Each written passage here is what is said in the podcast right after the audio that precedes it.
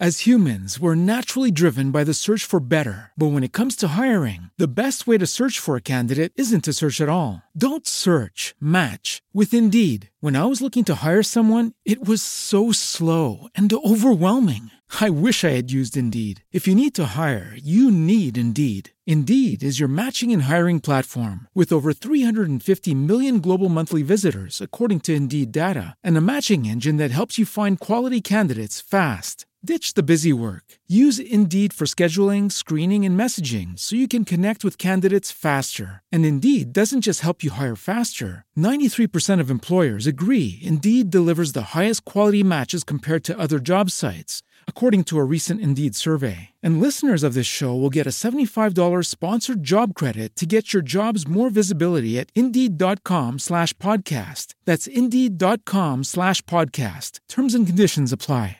Hello, it is Ryan, and we could all use an extra bright spot in our day, couldn't we? Just to make up for things like sitting in traffic, doing the dishes, counting your steps, you know, all the mundane stuff. That is why I'm such a big fan of Chumba Casino. Chumba Casino has all your favorite social casino style games that you can play for free anytime, anywhere with daily bonuses. That should brighten your day a little.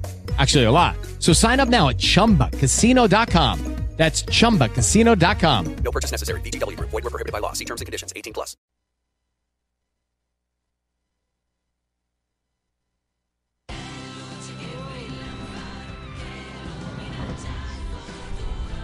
Entra in campo con Team.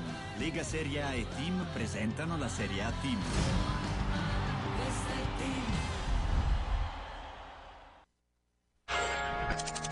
Questo programma è offerto da Costruiamo cucinini su misura ad alta specializzazione.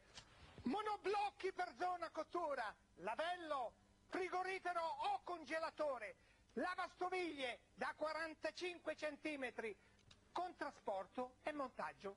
Finalmente qui li scegliete voi. Facciamo i conti?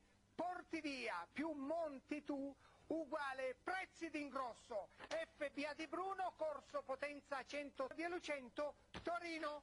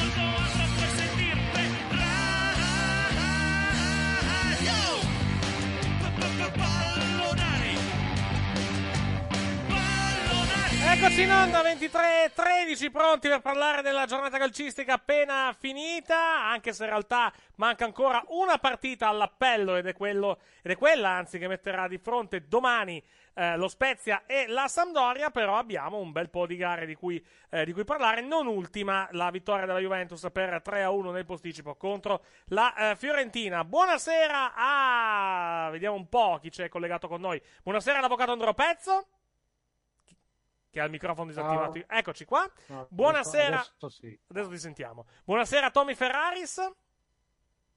Buonasera, buonasera a tutti. E non so se si sta ascoltando, ma dovremmo avere in collegamento anche Gianluca Rouge, perché lo vedo presente in, eh, in chat. Anche se do- dovessi dire, mi sa che è più impegnato a guardare, a guardare i playoff di football. Però, vabbè, speriamo di averlo in, eh, in collegamento al più presto, appena, appena aprirà il eh, microfono. Direi che possiamo cominciare subito con la goal collection di questa domenica, che si apre con la partita che ha messo di fronte ieri pomeriggio il Benevento e l'Atalanta, vinta dalla formazione, eh, dalla formazione bergamasca per 4 a 1. E quindi direi che possiamo andare a vedere tutti i gol della giornata. Questa è la goal collection. Ilicic, ingresso in aria con il destro passa Ilicic, Ilicic! Una magia del 72 sblocca il match al vigorito 30 sul cronometro. Benevento 0, Atalanta 1 la firma è di Josip Ilicic. Parte il cross. Sau! L'assist di Pastina e il gol di Sau, il secondo consecutivo. Il Benevento al cinquantesimo pareggia. Ilicic, la parata e poi a rimorchio il gol dell'Atalanta con Rafa Toloi. Ansatebur. Ilicic. Ancora da lì. Zapata! Nella partita straordinaria di Ilicic, anche un assist per Duvan Zapata. Malinowski. Muriel lascia spazio centrale, riceve palla, si chiude il triangolo, no, Muriel fa tutto da solo. Il tiro di Muriel! Gol pazzesco di un giocatore pazzesco che entra e quando entra segna sempre.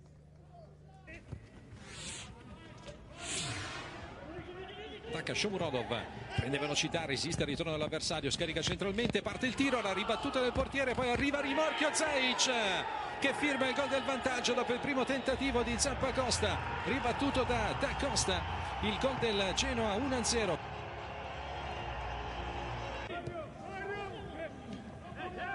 Occhio a questo pasticcio di Scouten, arriva destro e solo destro! Il gol del 2-0 del Genoa, disastro di Scouten e destro, solo davanti al portiere, non sbaglia, segna ancora Mattia Destro e sono 6 in stagione. Decimo del secondo tempo, Genoa 2, Bologna 0. Teo Hernandez, pressato da Singo, trova la giusta frequenza di movimento dei piedi. Hernandez trova anche lo scarico per Brahim Diaz che va da Leo! Raffaele Al 25 minuto trova il corridoio in mezzo alla difesa del Torino e porta avanti il Milan 1-0. Rosso-nero ancora Re Leao. Sono 5 gol in campionato, 3 nelle ultime 5 giornate.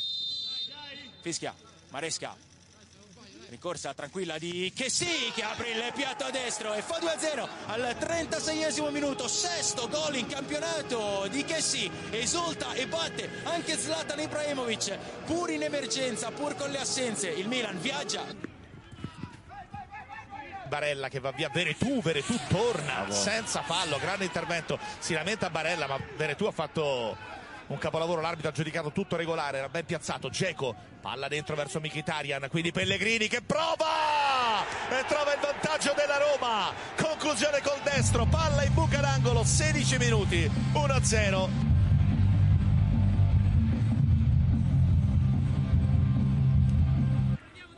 Sei saltatori dell'Inter, occhio alla battuta dentro a cercare la deviazione di Skriniar che trova il pareggio di testa, il pareggio dell'Inter, ha impattato perfettamente il pallone col primo gol stagionale al minuto 56, il pareggio dell'Inter.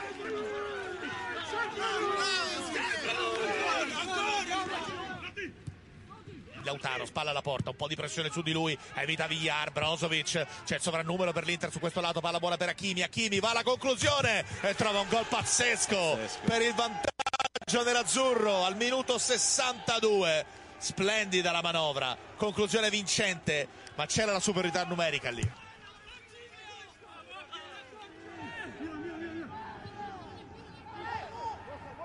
Ancora Villar col tocco dentro a cercare la deviazione di testa in pari. Il colpo di testa vincente. Ha trovato di testa proprio Mancini. L'angolo giusto e arriva il 2 a 2 al minuto 86. Milinkovic si allarga Lazzari, ha tanto spazio. Lazzari guarda dentro il posizionamento dei compagni, la mette per Luis Alberto che ha tutto il tempo per portare la Lazio in vantaggio. 1-0 Lazio, Luis Alberto. Marusic, Milinkovic, attenzione anche al suo tiro dalla distanza, va per l'1-2, la palla di ritorno perfetta, Milinkovic scavalca Sepe e poi la mette dentro Caicedo, ha raddoppiato la Lazio con un'azione stupenda, ancora Caicedo. Insigne, rete, Napoli in vantaggio. Rigore perfetto di Lorenzo Insigne. Continuano a scambiarsi il pallone i quattro difensori delle Napoli. Poi arriva la pressione di Lasagna. Il tocca arretrato. Lasagna a porta vuota. Lasagna! Clamoroso errore difensivo. E Lasagna trova il gol del pari. Fisca Pasqua. Parte Mario Rui, il sinistro sotto porta. Bakayoko! Rete! Bakayoko! Il Napoli passa al novantesimo.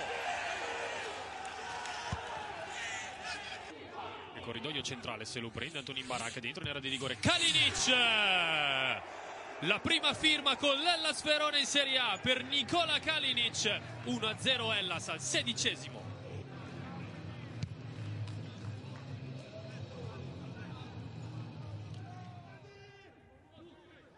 Ah, Di Marco. Movimento ancora di Zaccagni, servito bene, gioca bene il Verona su quella corsia, dentro l'area di rigore, il pallone per Di Marco col sinistro! Palla in buca e secondo gol consecutivo per Federico Di Marco. Che azione dell'Ellas, 2-0.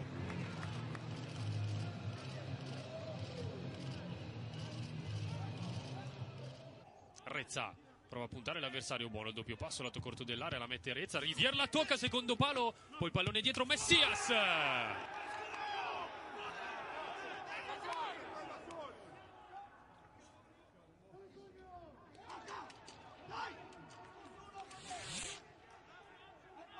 Possibilità, attenzione. Vlaovic è pronto dentro, arriva anche Bonaventura. Callejon trova Vlaovic.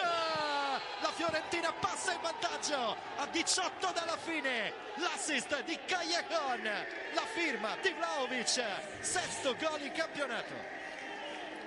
Questi gol quindi fino al posticipo di questa sera che andiamo a rivivere negli highlights. Juventus Sassuolo 3 a 1. Tra qualche istante. Abbiamo qualche problema di audio. Eccoci qua. cross di controbalzo. Vola Ronaldo in testa a Consigli. Bentancur in verticale dentro per McKenny, gran pallone per l'uruguaiano McKenny in area di rigore ne esce con due palleggi, rimane in possesso di tacco, serve Frabotta che calcia! Alto, ma super giocata, è stata deviazione, sarà calcio d'angolo. Obianga, fallaccio, ma c'è vantaggio Juve. Massa va a vedere l'intervento Riccardo, al VAR. Sì, sì, sì, da qua, Eh, da qua è, Ricky, da qua è rosso. Credo che Obiang vada sotto la doccia a fine primo tempo. Rosso per Pedro Biang, Sassuolo in 10 uomini. Palla di tacco per Frabotta, arriva Cristiano Ronaldo, non riesce a colpire ma la tiene in campo, poi la rimette dietro ancora per Frabotta, una confusione pazzesca nell'area di rigore del Sassuolo. Danilo, verticale, trova bene Kuluseschi, Kuluseschi a sua volta trova bene Ramsey dentro, posizione regolare, Ramsey si ferma, c'è Kuluseschi lì vicino, Ramsey porta a spasso consigli, il pallone, trova poi Kuluseschi, porta vuota, Kuluseschi! Il destro non è come il sinistro, la palla è alta, l'occasione dell'1-0. Rabiot dentro da Ronaldo, pallone corto chiuso da Ferrari, poi! Danilo! Fa un gol incredibile il La Juventus è in vantaggio! Junior Traoré dentro per De Frel, buon controllo, passa De Frel! Controlla col sinistro, segna con il destro, in 10 il Sassuolo, pareggia a Torino, super gol di Gregoire De Frel! Ramsey prova a cercare dentro Ronaldo, palla interessante, Ronaldo alle spalle della linea, salta Consigli che gli va addosso. Tutto buono, rivista al VAR. Kuluseschi sul fondo, forte teso dentro per Chiesa. Prova Chiesa esterno del palo se ho visto bene. Bella verticale per Kuluseschi che controlla a seguire nell'area di rigore, poi va dentro a memoria, manda per Ronaldo, Consigli blocca tutto. Ronaldo lascia scorrere, forse accidentalmente, Frabotta al cross, arriva in mezzo Ramsey! In scivolata Aaron Ramsey, riporta la Juventus in vantaggio sull'assist di Frabotta. Lancio in avanti di Danilo per Ronaldo che è in posizione regolare prova a correre con al centro Morata, Ronaldo va da solo, Ronaldo calcia in porta! 3 a 1 della Juve con CR7. La Juve vince la partita e vola a 33 punti in classifica, a meno 1 dalla Roma 34. Questi dunque gli highlights del posticipo tra Juventus e eh, Verona. Siamo. Eh, Juventus Sassuolo, chiedo scusa, no Juventus, no Juventus Verona. Siamo in attesa di avere le parole di, eh, di, eh, di Pirlo dallo stadio, dallo stadio, eh, dall'Allianz Stadium di Torino. E mi sa che forse ci siamo. No, abbiamo De Zerbi, però. Ho domande per il mister?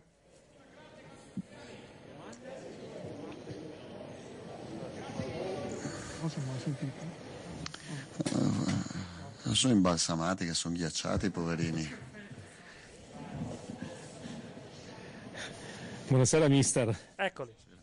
Antonio Paolino, Radio Bianconera. Le chiedo buonissima, se non ottima prestazione, soprattutto perché eravate in 10 questa sera contro la Juventus. Mi spiega la volontà di voler vincere in 10 da cosa era anche portata, al di là delle vostre caratteristiche? Cioè la Juve che cosa le ha offerto di per crederci ad un certo punto nel secondo tempo? Grazie. Niente che non fosse il- quello che diceva il campo e niente che non fosse il nostro DNA, la nostra identità. E, e questo non, non l'ho pensato per presunzione o perché non pensavo, perché non pensassi che, che poi l'avremmo potuta anche perdere la partita, ma per essere fedele a, a quello che siamo noi nella partita che stavo guardando e che stavo analizzando nella mia testa, quindi niente di speciale. Buonasera mister Alessandro Antinelli, Rai Sport. Eh, se uno guarda la partita del Sassuolo oggi, io credo che l'allenatore del Sassuolo dovrebbe tornare a casa molto contento. Però la domanda è un'altra. Visto il, il livello raggiunto e come l'avete interpretata e come giocate domenica dopo domenica, l'allenatore del Sassuolo torna a casa un po' arrabbiato per come è finita. Torno a casa orgoglioso dei miei giocatori e, e allo stesso tempo molto molto arrabbiato, dispiaciuto. Sicuramente se la domanda che voleva pormi era se ci accontentiamo, questo non ci accontentiamo più.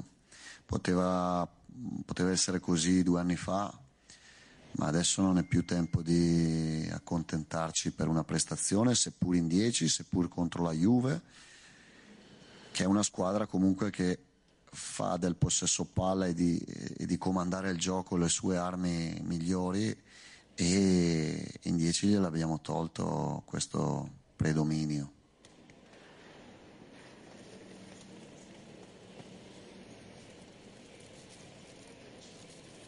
Posto? Ritmo. Mamma mia che conferenza stampa, eh. Ah, fi- fi- due, due domande, sì, solo due domande per, per il povero De Zerbi che eh, diciamo che, che ha chiuso così la conferenza. Ma ha detto che non sentivamo probabilmente la voce, del, la voce del giornalista che chiedeva le, le domande, quindi questi, c'è stato questo attimo di, di silenzio non molto, eh, diciamo, non molto televisivo, non molto anche radiofonico, visto che comunque siamo in onda in, eh, in radio. Tra poco dovremmo avere Andrea Pirlo, eh, basandomi su quello che, che vedo a livello, di, eh, a livello di immagini da Tele Lombardia che sta... Eccolo qua, è arrivato Andrea Pirlo. Presumo ci saranno un po' più di domande per Pirlo. Buonasera a tutti, iniziamo con la conferenza.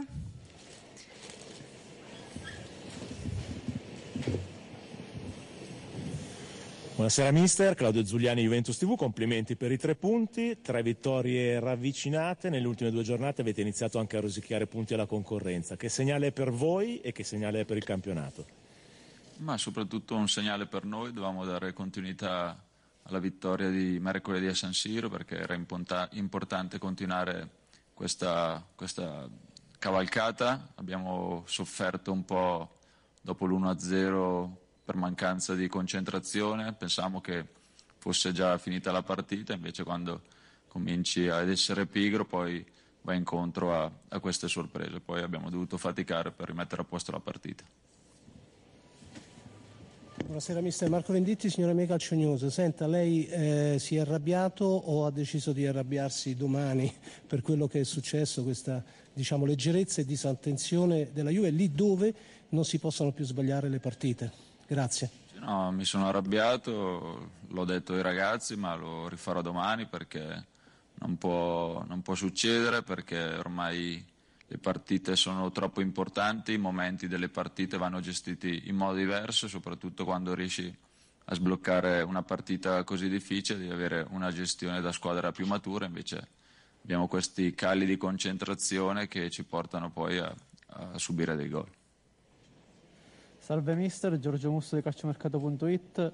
Volevo chiederle se oltre alle assenze forzate per il Covid la preoccupa anche la situazione degli infortunati, eh, come stanno con sia McKinney che, che Dybala.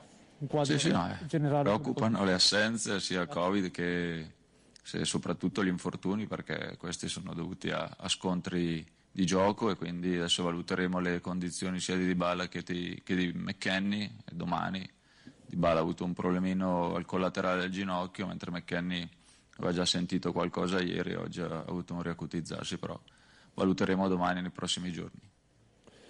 Buonasera, Alessandro Antinelli, Rai Sport. Eh, volevo capire all'interno del processo di crescita eh, della sua squadra che cosa significa aver addrizzato una partita che dopo l'1-1 poteva mettersi male, cioè partite così un mese fa, due mesi fa le avreste vinte e poi, considerato quello che vi aspetta, cioè la Coppa Italia, l'Inter, la Supercoppa, se c'è da preoccuparsi per gli infortuni. Ma c'è da preoccuparsi perché siamo- rimaniamo in pochi, con tante partite ravvicinate, quindi è difficile per noi, ma è difficile anche per tutti, però questo è una cosa a parte. Eh, le vittorie si costruiscono con il lavoro, col sacrificio di tutti, abbiamo sbagliato già troppe volte, quindi poi dopo la partita contro il Torino, soprattutto dopo il secondo tempo, abbiamo capito che per raggiungere i risultati ci vuole la concentrazione massima, la voglia e la determinazione di, di portare a casa le vittorie, quindi senza questa i risultati non arrivano. Buonasera, Nicola Gallo, gruppo Mediapason. Volevo chiederle se magari già martedì, visto anche la penuria di giocatori, potrebbe essere il turno di, di Giorgio Chiellini.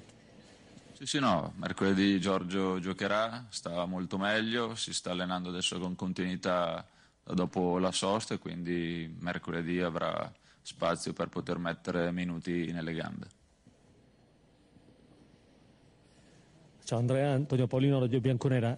Al di là della vittoria importante, pesante, anche per come si erano messe le cose, la vittoria è arrivata all'82esimo, ti chiedo come mai la squadra non è riuscita a emergere con la superiorità numerica? In cosa è stato bravo il Sassuolo? Grazie.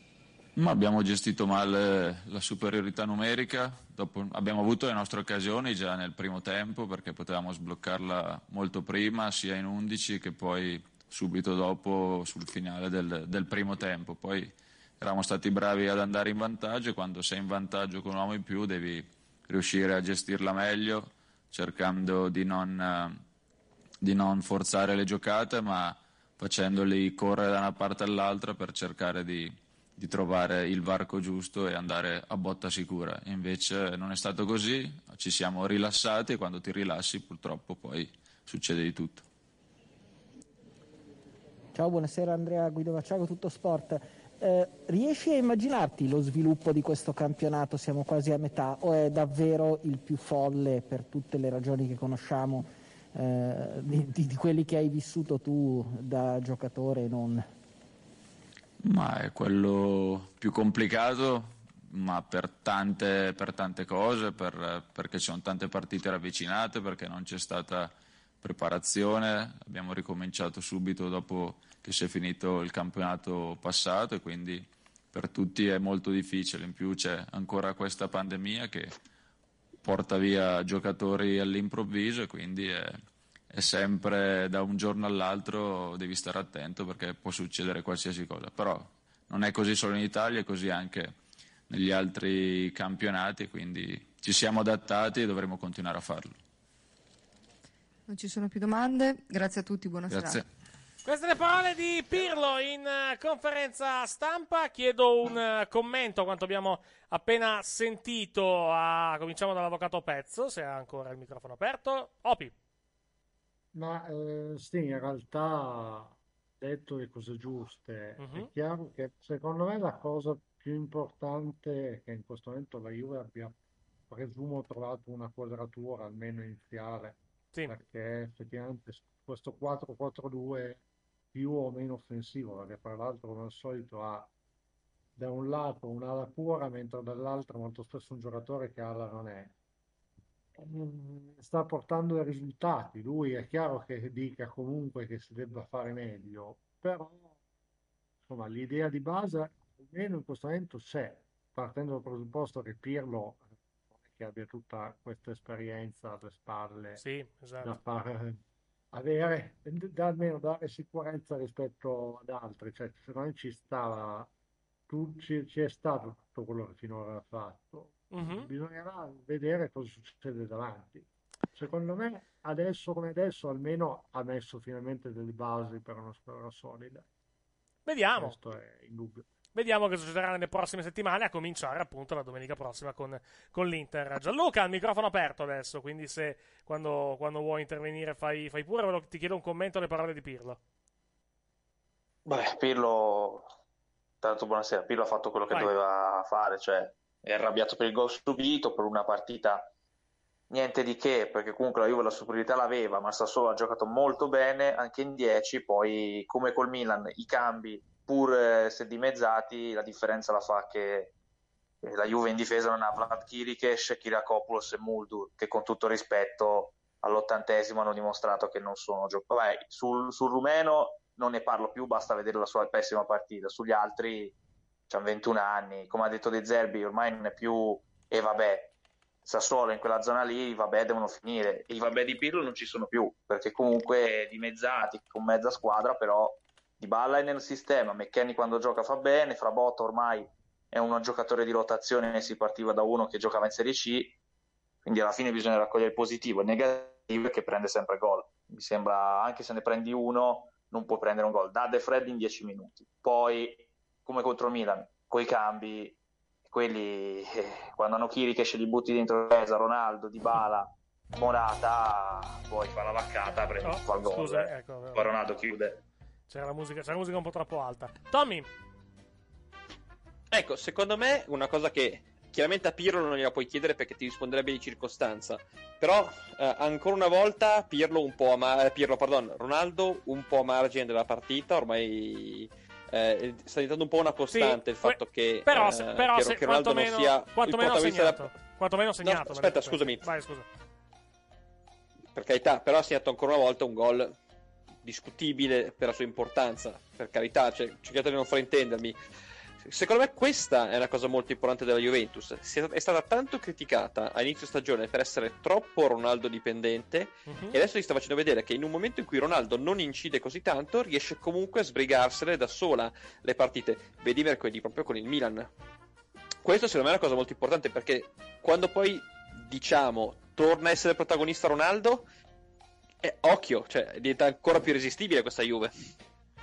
Io non lo so questo però, sinceramente, perché non vorrei che una cosa escludesse l'altra. Nel momento Eh. in cui effettivamente Ronaldo fa girare tutto attorno a sé, gli altri, vedi un Dybala che tra l'altro in questo periodo sta giocando male comunque, però Eh. effettivamente un, un Dybala uccide eh, la squadra effettivamente non dico che diventi palla lunga Ronaldo e vediamo cosa succede però per esempio gli anni, scor- gli anni scorsi si diceva spesso che nelle partite che Ronaldo eh, ciccava ed erano meno la Juve giocasse meglio.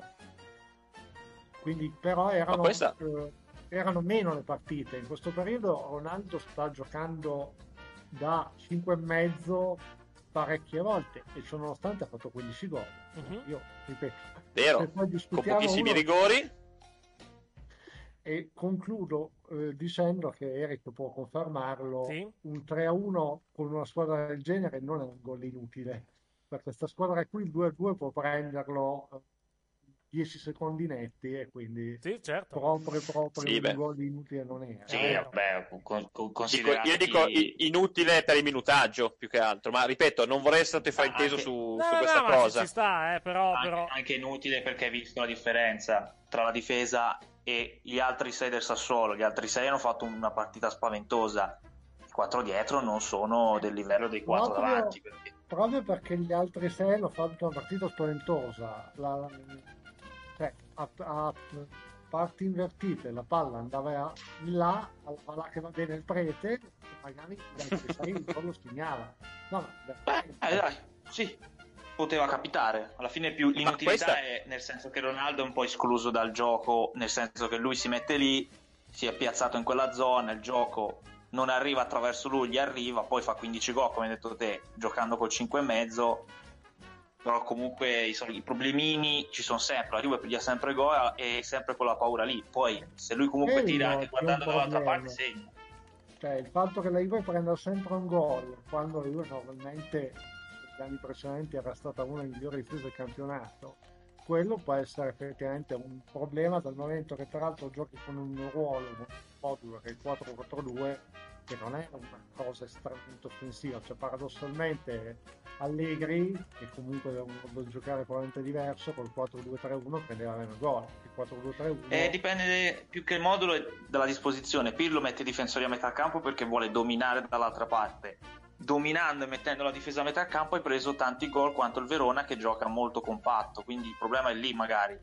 Con questa difesa molto alta che pressa molto hai comunque preso per disattenzioni e problemi 16 gol. Quanti la miglior difesa del campionato che è il Verona che gioca, come hai detto te, come la Juve di Allegri, compatti, con un modulo Sì, Dio, 6 gioca 4 ancora- 2 3 gioca 1 che ancora- è. gioca ancora diverso in realtà perché anche lì piuttosto il sotto discorso il Verone e l'Atalanta di poveri tra molte virgolette non lo Sì, so, l'Atalanta della difesa, possiamo dire. secondo me il punto è che adesso come adesso ho trovato una squadra a livello di modulo e probabilmente anche di uomini. Adesso sarà lui fare gli aggiustamenti in maniera tale che queste partite vengano unite 2-0, 3-0 non 3-1 o No, che non prendi quelle disattenzioni, più che il gol anche il fatto che in 10 loro hanno palleggiato sempre dalla metà campo in su, perché appena la davano dietro la Juve capi- capiva, ok, li pressiamo, sono tutti e quattro scarsi dietro. Quando gli andava su, oddio, oddio, cosa succede? E non lo puoi fare, perché erano comunque in 10 e il cambio dell'attaccante che ha fatto De Zerbi ci sta, perché comunque dice, oh, li sto mettendo un pochino in sottopressione, provo. Poi perdi, però dici, almeno ci ho provato la qualità dei difensori del Sassuolo la conosciamo tutti, è pe- penosa, però ha detto bene lui, due anni fa avrebbe detto vabbè, ho perso 3-1. Oggi è, ho perso 3-1, però in 10 per mezz'ora gli ho fatto paura, quindi bisogna anche mettersi un minimo d'accordo, anche perché ne prima. E infatti Sassuolo è a 29 punti, a due punti dall'Atalanta, se ricordo bene, e dal Napoli. Al di sopra, di sopra è davanti alla Lazio, che fino all'anno scorso era quella che rischiava ancora di vincere un campionato, quindi adesso Sì. non puoi più considerare Sassuolo una sorpresa. Sta facendo il percorso che, sta- che ha fatto l'Atalanta negli anni precedenti, cioè adesso l'Atalanta è una realtà, il Sassuolo punta a diventarlo. Mhm. Quindi Eh, gli manca la puoi- difesa. Non puoi pensare, eh, cioè, che ne so, mettici, adesso non mi viene in mente un difensore buono da, Te, da- te ne da dico me- due, due normali, in Kulu e facciamo Glick, gli metti due così, gli levi quei due scarponi che ha in difesa, prendi 10 gol in meno, magari vai a 31 e, e allora puoi dire, eh cacchio ho perso con la Juve perché non sono pronto, adesso è ho perso con la Juve perché ho questi difetti, ma due anni fa 3 a 1 me lo sognavo giocando così. Ci ricordiamo gli Juve Sassuolo di qualche anno fa, che erano il famoso scanzuolo. Ora il Sassuolo non si scansa più, lotta. Poi perde perché ha dei uomini in- nettamente inferiori. Però comunque parliamo di una squadra che questa sera in caso di vittoria sarebbe potuta arrivare al quarto posto in classifica, in questo momento è settima, quindi e tra l'altro non a tanto distanza. Coi difetti che ha. Non a tanto distanza Coi tra l'altro, difetti dalla, che ha. dalla zona, dalla zona europea che conta, cioè la Champions League. Raga- quindi- ragazzi, chiunque si mette in squadra Vlad Chiric ha 6 punti in meno rispetto a quelli che ha adesso. Mettino nella Juve, mettino nel Milan, mettino nell'Inter, hai 6 punti in meno anche, ma anche di più. Mhm. Quindi Sassuolo magari ne avrebbe 2 o 3 in più. E come ha detto bene Opio, ormai sei lì. E I difetti, i problemi bisogna correggerli perché sei una piccola Atalanta come progetto. Al terzo anno Boga, Urabia, Maxi Lopez sono giocatori che ti fanno arrivare a settimo. Però se quei difetti lì li dovrai correggere. Oggi Infatti, Bianche non deve fare quella roba. dalla cintola in su è comunque cioè, il famoso Locatelli che sembra perso e spedito al Sassuolo con un pacco regalo adesso non dico che se lo debbano prendere in squadra però è un giocatore che ha trovato la sua dimensione Assolutamente sì. È uno dei migliori registi in Italia, eh. Mhm. solo che non ha un accanto di esperienza, perché comunque l'abbiamo visto oggi, gli metti Obiang che sarebbe l'esperienza e ti fa quella robaccia lì a metà tempo. Allora, prima di proseguire con la puntata, andiamo a vedere i risultati di questa giornata. Anzi, prima di andare a vedere i risultati della giornata calcistica, andiamo ad ascoltare la scheda di Dario Lilloni. Ed eccoci qua, eccoci qua a commentare ancora una volta un Milan che rimane in testa alla classifica con la bella vittoria perentoria, vittoria sul Torino di ieri sera. Dietro cosa abbiamo? Abbiamo Inter e Roma che pareggiano 2 a 2. In realtà l'Inter la stava anche vincendo perché dopo l'iniziale vantaggio della Roma l'Inter aveva recuperato anche molto bene. Il problema è che a un quarto d'ora dalla fine Conte ha detto sto vincendo, sto controllando Oh, scusatemi, erro- errore mio, chiedo scusa. Alla fine Conte ha detto sto vincendo, sto controllando la partita, cosa faccio? Ciao, tolgo i miei uomini migliori e mi schiaccio all'indietro e dico alla Roma abbiamo smesso di provarci, prego accomodatevi. Il risultato di questo suicidio ehm, di Conte, la Roma ha trovato il pareggio di cui si parlava e la partita finisce 2 a 2.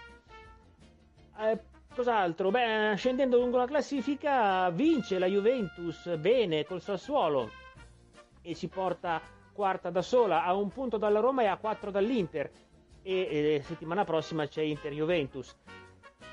Ancora più sotto, mh, eh, vincono Atalanta e Napoli. Atalanta che schianta il Benevento di Inzaghi, che comunque continua a essere una bellissima realtà del nostro, del nostro campionato, anche se probabilmente ieri con l'Atalanta ha incontrato una squadra troppo grossa per quelle che erano per quelle che sono le sue, le sue possibilità. Vince all'ultimissimo il Napoli che dopo aver faticato a bestia con l'Udinese trova al novantesimo il gol di Bakayoko. Abbiamo detto il Sassuolo che ha perso stasera con la Juventus. Vince bene la Lazio con il Parma, vince il Verona col Crotone, perde appunto il Benevento. La Sampdoria e lo Spezia giocheranno domani, quindi eh, ne riparleremo poi domani. Eh, vince la Fiorentina col Cagliari, perde il Bologna con, con il Genoa, eh, però qui Mihailovic ha poco da lamentarsi fra campo e mica campo, hai preso due, hai preso due fichi a Marassi, te li porti a casa e, e pensi alla prossima partita. L'Udinese perde col Napoli, però eh, come dire, impegnando il Napoli fino alla fine della partita. E poi inizia il giro delle squadre che hanno perso, a parte il Genoa perché perde il Cagliari, perde il Torino, perde il Parma, perde il Crotone. Ehm, alla fine probabilmente le, le- le pretendenti, le, mm, le squadre impegnate nella lotta per la, per la salvezza ormai le abbiamo trovate. Quello che ci si chiede è quale sarà il prossimo allenatore a saltare. Settimana prossima il Cagliari è atteso, è atteso dal Milan. Storicamente quando il Milan incontra in questo, questo campionato, quando il Milan incontra una, incontra una squadra in- che è in un momento di difficoltà, quella squadra poi risorge, speriamo che non succeda. Però Di Francesco sembra sempre essere ad una sconfitta dall'esonero. Vedremo. È tutto, buonanotte. E allora andiamo a vedere i risultati di questa giornata calcistica, la numero 17 del nostro campionato di Serie A, che si è aperta nella giornata di ieri, nella giornata di sabato, con la vittoria del Benevento in casa contro l'Atalanta, ah, scusa, la vittoria dell'Atalanta in trasferta contro il Eh, Benevento per 4-1, Genoa-Bologna 2-0, Milan-Torino 2-0, poi nelle partite giocate eh, invece nella giornata di oggi abbiamo avuto il pareggio tra Roma e Inter 2-2, la vittoria della Lazio in trasferta sul Parma per 2-0, Udinese-Napoli 1-2, Verona-Crotone 2-1, Fiorentina-Cagliari 1-0, Juventus-Sassuolo 3-1. La classifica di Serie A dopo 17 giornate. Eccola qui. In testa il Milan con 40 punti davanti all'Inter 37, Roma 34, Juventus 33, Atalanta e Napoli 31, Sassuolo 29, Lazio 28, Verona 27, Benevento 21, Sampdoria 20, Fiorentina 18, Bologna 17, Udinese 16, Cagliari 15, Spezia Genoa 14, Torino e Parma 12, Crotone 9 punti. Ricordiamo Atalanta, Juventus, Napoli, Sampdoria, Spezia e Udinese. Una partita in meno. Eh, eh, Spezia-Sampdoria verrà giocata domani sera alle 20.45. Udinese-Atalanta verrà giocata mercoledì 20 gennaio alle 15. Juventus-Napoli al momento rinviata a data da destinarsi. La classifica dei marcatori invece vede Cristiano Ronaldo in testa con 15 gol davanti a Lukaku 12, Immobile 11, Ibrahimovic, João Pedro e Muriel 10, Belotti Martinez 9, Mkhitaryan Nzola 8, Berardi, Geco Insigne, Lozano, Quagliarella, Veretù 7, Zapata, Caicedo, Caputo, Destro, a quota 6 e credo non ce ne siano altri. Fatemi controllare, eh, fatemi controllare un attimo. Ci sono sicuramente altri marcatori in Serie A, ma a 6 dovrebbero No, io essere. ti preciso che il Cagliari non è a 15 ma è a 14, mi segnalano. Allora, sì, 14, giusto, è vero. C'è un errore nella, nella grafica, lo correggiamo appena possibile. Quindi Cagliari 14 punti. Eh, dicevo che a 6 gol abbiamo Caputo, Caicedo, destro, Hakimi, Chessy, Messias, Soriano, Vlaovic e sicuramente anche altri. Quindi correggiamo adesso la classifica, dei- la classifica di Serie A che invece è sbagliata. E cominciamo a vedere i, risult- eh, cominciamo a vedere i gol praticamente. O Cominciamo a vedere gli highlights quantomeno di questa giornata. Da dove cominciamo? Da dove cominciamo? Gianluca Rouge. Ma dimmi tu se vuoi iniziare dalla Credo, capolista. Ah, credo no, di aver, più- cap- credo di aver capito. credo di Ah, avere, credo di aver capito da dove, da dove vuole iniziare. dell'inciampo del Milan. Ah, non hai approfittato? Ha anche perso punti. Va bene. Grandi. Credo di avere, di qualità. credo di aver capito da dove è intenzione di iniziare. Dalla partita, dalla partita dello, stadio, dello Stadio Olimpico di Roma con il pareggio tra Roma e Inter. Ecco qua. Allora, eh, l'aveto- l'abbiamo detto prima. Vai. Il calcio moderno, quello fatto da Schopenhauer, col terzino che fa centravanti. Figo! 12 milioni per la merda e dai, e- e Luciano a casa. Allora, eh, che, che dire? Cominciamo da Tommy che ha visto la. Che, non so se ha visto la partita oggi, oggi all'ora di pranzo. Eh, abbiamo detto prima, partita Sì, bu- sì. buttata via dall'Inter. Eh, O meglio, buttata via dal suo allenatore, precisamente. Vai.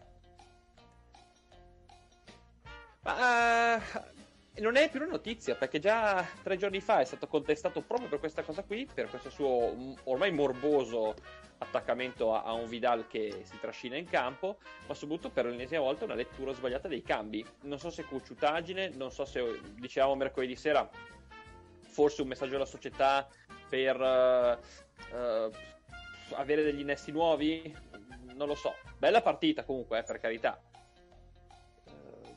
però adesso è- insomma non è più un caso che, che stia sbagliando le cose l'ambiente non credo neanche che sia così sereno tra le altre cose ditemi voi come, com- come la vedete in che senso Ma lui ha detto che la società gli ha detto che rimangono così perché gli ha spiegato ad agosto che questo è il progetto e così rimane. Quindi lui ha detto che il mercato non lo fa la società. Sì, che è un modo, che un che un- che un modo educato per dire che non c'hanno soldi, sostanzialmente. Il discorso- è quello. No, è un modo di dire che lui non vuol dire più nulla perché tanto non lo ascoltano, lui, lui è la vittima, bla bla bla.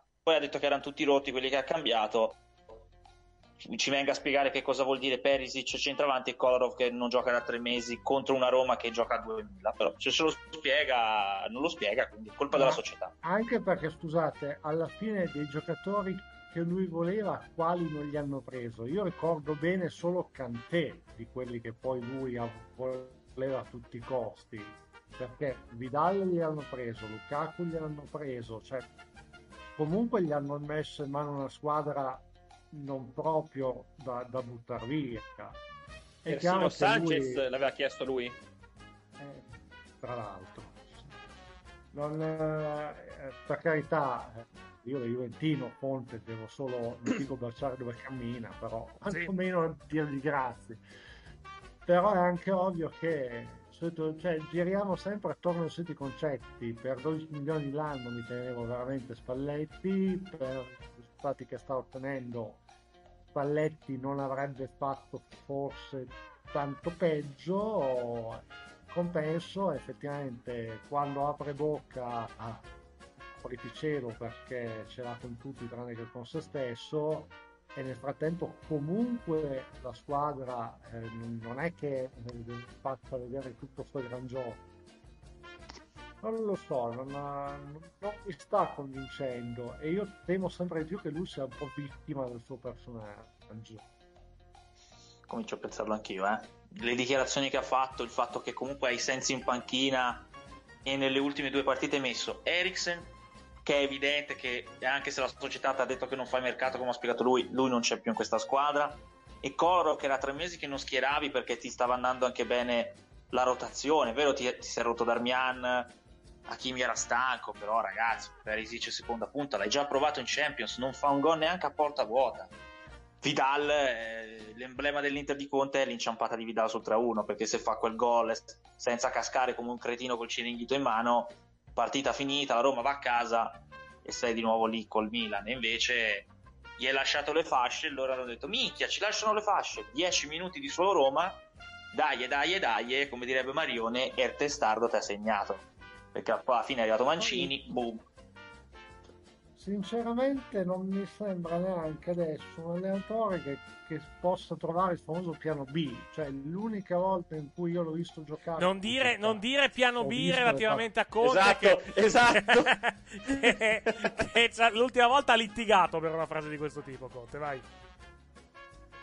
Eh sì, ma intanto non lo litiga con me perché non mi sta sentire. piano B è il piano L e il piano Luciano. Torno Sì, io. Certo, va bene. Eh, Va bene. No, però adesso oggettivamente l'unica volta che gli ho visto cambiare un po' le, insomma, la sua impostazione di gioco, forse, forse è stato col Chelsea, perché quel 3-4-3 non l'ha proposto poi da nessun'altra parte. Siamo i primi tempi del Juve che c'era il 4-2-4 con gente che non sto neanche a dire perché sennò qua cascano i muri. Però c'è una volta lui, io mi ricordo Elia, che non è il mio zio Certo. Elia, quello che gioca a fantacalcio, ma mi pare, pare fosse un giocatore di calcio a sua volta. Però- Eliero Elia. e io mi ricordo l'esordio di Marco Saluzzo e Moses che a Stanford Bridge fu, fu accolto con what? che poi ha funzionato però Eh, Marco quello. Saloso, sì, in effetti non, non aveva neanche fatto così schifo. Ma anche Moses eh, quando lo mise prima Eh, volta vero. titolare che tutti a Però- dire ma come la riserva e lui stata titolarissimo L'unica volta in cui eh, che mi ricordi lui abbia deciso di tornare sui suoi passi e dire sai che magari c'è qualcosa oltre le colonne d'Ercole, cioè posso provare a farli giocare diversamente. eh, lui- perché aveva tre giocatori diversi eh, che l'Inter non ha. No, ok, perché allora, però tu dimmi una cosa, adesso effettivamente non mi viene in mente che ci potrebbe essere dall'altra parte, ma piuttosto che insistere col 3-5-2 per fare giocare Perisic a tutti i costi, non può fare il 3-4-3 negli ultimi 20 minuti. Cioè, Secondo me lo potrebbe fare, l'ha fatto al Chelsea, però va ricordato Eh. in quel modulo lì cosa, cosa poteva fare. Avevi Ramirez e Kanté che erano maci- macigni e quantità e hai solo Barella in questo momento. Avevi Omago che era un giocatore che saltava l'uomo anche andando al bagno, cioè Hazard, e non ce l'hai perché l'unico che lo fa è Hakimi, però è comunque un esterno alto. È uno dei E l'altro, 4-3. e l'altro il distruttore delle galassie che era Diego, cioè Lukaku, però Chelsea aveva comunque delle- dei giocatori che davano sacrificio per lui. Lukaku si sacrifica e deve anche fare gol. E quando esce Martinez il segnale è basta, non abbiamo niente, dai il segnale alla Roma che è il momento di divertirsi. Perché Levi Martinez e non c'è nessuno, hai detto bene te, perché far giocare ancora Perisic che tanto non ha ancora capito anche lui dove metterlo. Allora, visto che Perisic è comunque un giocatore da 3-4-3, 4-3-3, piuttosto se vuoi farlo giocare, non dico che costruisci il ruolo attorno, però cerchi di metterlo nelle condizioni gli ultimi 20 minuti, io penso agli ultimi 20 minuti per dire una scemenza, Mhm. però gli ultimi 20 minuti di partita allora giochi con un modulo adatto per quel giocatore lì. Allarghi il campo. Eh? Allarghi il campo. Metti Non mi- non Hakimi ma un altro alto, metti due Eh, esterni no. bassi dietro e Coloro via anche. mente- infatti, no, anche perché fra l'altro lui i giocatori per fare gli esterni della linea 4 linea cioè, Sì, nome, no. riusciresti- riusciresti anche a rivalutare Kolarov, non che sia il, il cambio della stagione. No, Ma hai un però- giocatore che eh, imposta un pochino, hai un giocatore che crossa. Bisogna vedere se poi dopo, finora- dopo- finora anche lui come l'ha fatto giocare? L'ha fatto giocare se ricordo male di, correggetemi se dico una scemenza l'ha fatto giocare come centrale Sì. di, di difesa Centrale di sinistra d'uscita che non sa palleggiare sul lato di tempi. Però secondo me però anche lì se- no, secondo me c'era una un logica, attimo Opi, scusami. Secondo me c'era che hai a disposizione e vedere un attimo come cioè adesso mi sto mettendo davanti agli occhi la rosa dell'Inter per cercare di capire se quello che ho appena detto sia qualcosa di fattibile almeno in un periodo in un periodo in un momento anche limitato della partita Mentre Però- invece... No, ma ti dico, Vai, vai. Ti, ti dico, secondo me c'era oggi lettere Aspetta. visto che adesso comunque Stavi sal- È- aspetta, è aspetta. tradizione, va- va di- Aspetta, stai saltando, ripeti quello che hai detto, grazie. Prova, prova, mi sentite? Uno, Adesso due, tre? vai, vai, vai. Dicevo, c'è anche una logica, secondo me, che non capisco niente di calcio, sia chiaro, eh, eh, nell'avere Kolarov tra i tre centrali di difesa. Visto che adesso la tendenza è quella di avere il difensore che ti imposta il gioco e ti salta al centrocampo, alla Bonucci dei tempi d'oro, un Kolarov con, con quel piede lì ha senso. Ma poi Kolarov è uno che, che comunque quello che sa fare nella sua vita è, a parte tirare punizioni, è crossare. Allora gioca con la difesa 4 se vuoi puntare su Kolarov e lo usi come terzino. Poi, ripeto, non è Kolarov quello che salva la barca dell'Inter. È... Ah, Non è ecco, Kolarov, però. Adesso ti, aggiungo un'altra cosa perché effettivamente con la mossa davanti sono riuscito a migliore. Tra noi in questo momento è infortunato o comunque non sta avendo una grande stagione. Cioè, lo stesso Sanchez eh, ai tempi, io adesso me lo ricordo ancora ai tempi udinesi, comunque era all'esterno del, dell'attacco a 3. Piuttosto ti inventi qualcosa di questo tipo. Non, non prendi un Terzic e lo metti prima come anzi addirittura prima lo metteva come esterno tutta fascia già ancora nei, nei tempi, ai tempi del E si è visto a Firenze, soprattutto con la Fiorentina, con lui e Kolarov, quel lato lì che è disastro, per Esatto. dirti. e poi lo metti come seconda punta dove oggettivamente tanto varrebbe ma veramente non dico rischiare un Eriksen Metti Pinamonti a quel punto lì, o metti Pinamonti perché che all'epoca lo stai dando via. Lo stai dando via senza averlo provato. no? Non è che ti svolta la stagione, però come hai detto tu, Oppi, non prova neanche le alternative, non ha idea di voler cambiare. Ha detto io sono così, tutta colpa degli altri. Oggi li ha messi due in campo, non è che gio- i giocatori hanno dato... Vabbè, io non è che su Gagliardini, Kolarov e Perisic ci abbia sta voglia di dire che grandi cambi. Però, cioè, Villar che gli fa due volte tunnel a Perisic a metà campo, in 3 contro 1 esce con la palla, è il segnale che questo non c'ha voglia. Che questo qua ormai dei così. tre, che, dei tre che hai detto il primo è quello che gli sta salvando la baracca in, in certi momenti perché adesso come adesso piuttosto che Vidal metti due Gagliardini Eh, sì. Era, quello a cui tiravi le, le, le arance quando vedevi per strada nei miei tempi Nel frattempo, invece. il- Non- Vai, scusa, non lo so. finisci. No, dicevo che. no dicevo non lo so è Ah, ok.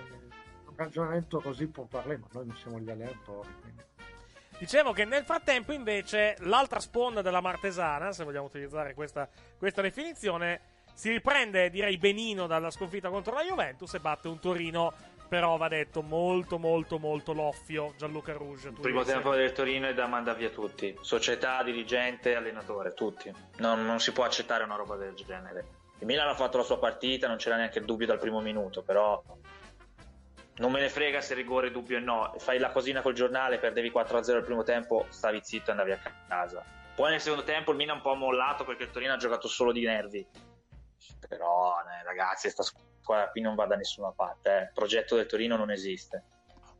De- dei gioca- rincon regista non si è mai visto. Eh, in Kulu che non gioca fuori dal mondo, cioè questo può giocare in qualsiasi squadra come quarto e non gioca al Torino titolare. Per far giocare Bianco e avete visto che cos'è. Davanti io, piatto- io piango per Belotti, veramente prego per la, sua vi- per la sua carriera, basta. Via, vada via. Ma anche torinisti lo capiscano, non, non può tirare su una baracca dove il miglior giocatore è Verdi, che l'abbiamo visto, per prendere un rigore ha ammazzato Tonali. E fa anche il furbo e dice no, ma ha preso Tonali ragazzi. Basta. Ci sono dei giocatori lì che non sono... Io me la prendo con Verdi perché non vale 25 milioni, perché uno che ammazza Tonali per prendersi un rigore in una partita del genere, basta. Ma Zazza, Rincon, Bianco, io ci butto quello lì, il, il bosniaco, Go, eh, Voivoda, sono giocatori che qua per, per lasciare in tribuna Meite perché è stato il primo a dire sta squadra fa schifo e cederlo al Milan che il Milan dice vabbè per lavarmi Krunic è, è tre anni che gioca in Serie A non ha mai fatto male costa un milione lo prendo ma In Torino effetti- vende uno così In effetti, eh no, io mi ricordo i primi tempi di Meite al, al Toro, era un buon giocatore, magari effettivamente non un fenomeno, però è uno Mario ma un milione fa- che ti fa tanta, tanta, tanta, tanta, tanta faena. ma venderlo a un milione adesso che sei in difficoltà vabbè 9 di riscatto eventuale ma il Milan ti dice grazie per levarmi la merda di Krunic lo prendo ha giocato tre anni in Serie A almeno lo sa cosa deve fare. E in più mi dà un'alternativa a che sì, cioè uno fa legna e può anche far gol. Non giocherà quasi mai, però intanto ti sei levato un giocatore e tu ti levi No, uno Non è neanche detto che giochi poco, perché peraltro per il modulo con cui sta giocando il Milan, comunque con un Torani che de- deve essere dosato Mm. Nell'impiego, effettivamente Mete ti può fare... Anche per l'Europa, eh. è un giocatore che ti puoi portare in Europa League come panchinaro, cioè è, un- è un'opportunità che ti sta regalando il Torino. Non sarà il più forte centrocampista, ma ha tre anni di esperienza. Hai detto bene te, quando è arrivato comunque dava buo- a ottimi numeri. Io non capisco il Torino, cioè lo dai via per... Cioè questa sarebbe l'idea del maestro, mandiamo via uno dei pochi di prospettiva perché è per l'incontro regista è bellissimo. L'abbiamo visto quanto era bellissimo, cioè Brian Diaz che gli stava facendo non le roulette, faceva carte 3-7, briscola. E dove va? Secondo me, comunque, non è necessariamente tutta colpa di Giampaolo, che è il solito discorso. No, dirigenza. Eh, lì eh, addirittura salirei fin sopra il cittadino di... Dove Sì, quello che ha messo sul giornale come dire ci hanno rubato la partita, eh. E anche se io ho ancora dei dubbi sul rigore, ma cosa brontoli? Perdevi 4-0 il primo tempo, stavi zitto e andavi anche a casa, la davi forfè. Io una partita del genere non l'ho mai vista una squadra di Serie A. Forfè è andato al primo tempo, poi hanno giocato. Ma al primo tempo il Milan aveva un po' di cattiveria e i giocatori finiva 5-0. Sì, Perché però, anche il Milan allora, il discorso, allora ti fa veramente l'esempio più banale da dire al cittadino Quattorbio, ecco non mi viene in mente di dove fosse era di Quattorbio, Mm. era che insomma se il maestro ha bisogno di un trequartista, tu cosa non gli compri in tutta la stagione di mercato? Un trequartista. Che è una cosa che poi hanno fatto anche lì. Aspetta, gliel'ha preso Era Goyak. Però non non lo fa giocare. No, attenzione, lo sto iniziando a fare giocare. Però adesso, se ricordo bene, prima l'ha fatto giocare come centrocampista centrale, poi ha detto eh. portato un po' più avanti. E adesso, se non sbaglio, era l'unico, cioè il giocatore offensivo dietro l'unica punta. La, la- la mezza punta, però in un 3-5-1-1. Sì, ma non, non cambia, non c'è, non c'è un giocatore che gira la palla, non c'è, c'è poco. Cioè, Milan, ripeto, poteva farne 4 e non li ha fatti perché comunque aveva giocatori in assenza. Giocava comunque con una squadra tutta rinchiusa dietro, però aveva avu- avuto tantissime occasioni. Poi nel secondo tempo ha rischiato e la traversa di Rodriguez ha fatto venire il grappino in gol a tutti i milanisti. Mamma mia, l'unica cosa che sa fare la fa anche bene. Anche lì, che acquistò nel levarsi dei Silvestri per Rodriguez, è proprio una qualità in più che è arrivata. Detto ciò, bravo il Milan, dai, è primo in questo momento, se lo merita e si va avanti. Non abbiamo parlato in precedenza, quando abbiamo parlato della gara tra, eh, tra Roma e Inter, del campionato della Roma, Gianluca, perché è un campionato strano ma anche molto molto interessante in questo, in questo momento, perché comunque stiamo Oh, parlando, stiamo parlando di, una squadra, di una squadra che ha soli 6 punti nella vetta in questo momento. Stiamo facendo il miglior calcio d'Italia, come dice Marione. Oggi ci siamo addormentati 20 minuti, nettamente 20 minuti ci hanno fatto il culo, come si dice a Roma, il paiolo, perché va detto 20 minuti dell'Inter paiolo, con due grandi gol. Però a Roma è forte, ragazzi. I giocatori, ma Vijar, ma Mkhitaryan, sono tutti forti. E che ci manca, eh, come si dice, il prezzemolino sulla cacio e pepe. Ci manca qualcosa per fa proprio è il colpone. Però è la Roma, 20 minuti te regala, eh. Anche con l'Inter gli ha fatto fare due gol, forse tre, se Vidale non è pieno di birra e di Pfizer, perché se no era 3-1, se andava a casa. Mentre invece... Gioca Pfizer? Scusa, non ho capito. Sì, sul Pfizer mi, mi è scappata la risata. Sì. Esatto, non credo che si parli del vaccino però in questo No, caso, no, Beh, ma dell'altro no. prodotto. Direi di no. Vidal, anche quello del Barcellona, lo fa il 3-1 su quella palla lì. Questo Vidal è evidente che ha dei problemi, perché arriva lì, inciampa come uno che non ne ha più. Ma non ne ha più, perché arriva morto su quel pallone. Vinci, con quel tiro vinci, chiudi la gara. La Roma è bella, è bella che gioca bene. Gli manca il prezzemolino, gli manca. Adesso arriverà l'esterno del, del River Plate, vediamo dove lo mettono. Secondo me gli manca ancora un altro giocatore e poi la Roma se la lotta per lo scudetto. I giocatori ce li hanno in tutti i ruoli. Pure il portiere hanno rivitalizzato. Paolo Lopez non l'ho mai visto così sicuro da quando l'hanno comprato. Però Ed era il problema della Roma. Il problema tragico, tanto per usare una parola di cui non so il significato, ma sta bene, è che non ha mai avuto cioè l'aspetti al varco a aprile perché il solito discorso la Roma è anche quella che all'epoca con Garcia vinse 10 partite di fila e poi Mm. non arrivò neanche forse tra le prime no, fra le prime quattro forse arrivò quella Arrivò, sì, sì, però Sì. perse Sì, la. sì. sì. Aveva più qualità quella Roma lì, eh, attento, c'aveva tanti campioni. Mancava di costrutto perché alla fine era una squadra bella, ma non c'aveva una regia. Erano tutti uno per ognuno, ognuno per tutti. No, Qua, questa è cioè, una buona squadra con un paio di campioni, perché oggettivamente il Jacob e Mkhitaryan sono due sopra, sopra gli altri, forse, forse Smalling se lo becchi in giornata buona, però devi, devi vedere cosa fai a aprile. Se a marzo aprile la Roma è a 4 punti alla retta, dici, ma sai che quest'anno magari Forza Roma, Forza Lupi sono finiti i tempi. Eh, può Altrimenti- essere. Sì. altrimenti potrai sempre giocartela per arrivare fra le prime quattro, ma è possibile, se non probabile, che tu vada in Europa League.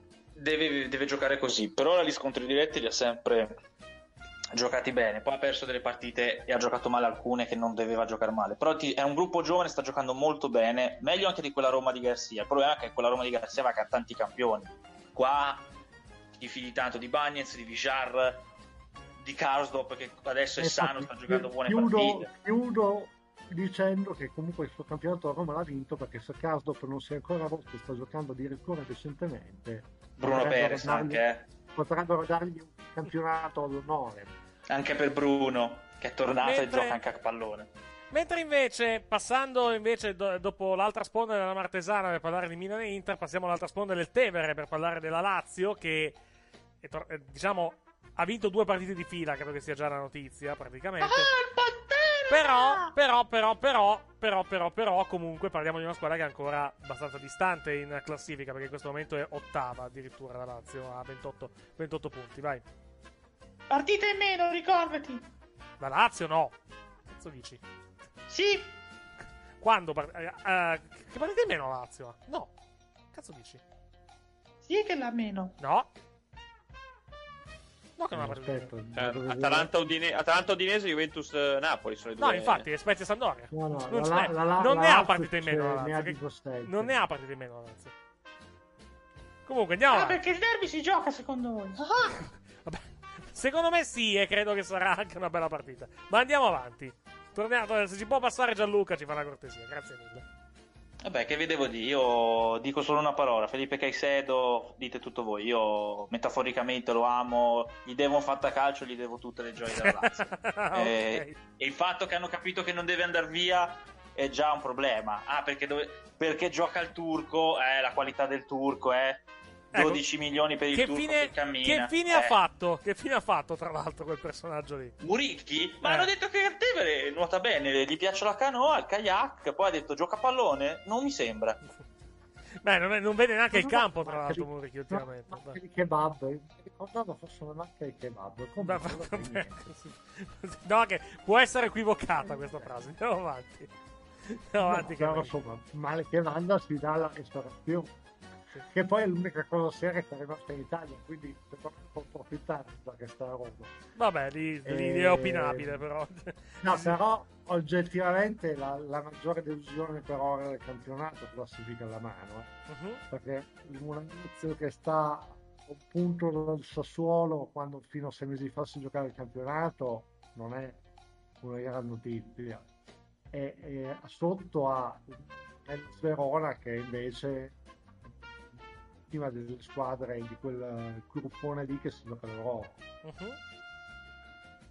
Beh, ma questo è a strascico da quando è ripreso il campionato, lo scorso campionato. E da lì in poi hanno, hanno mollato tutto.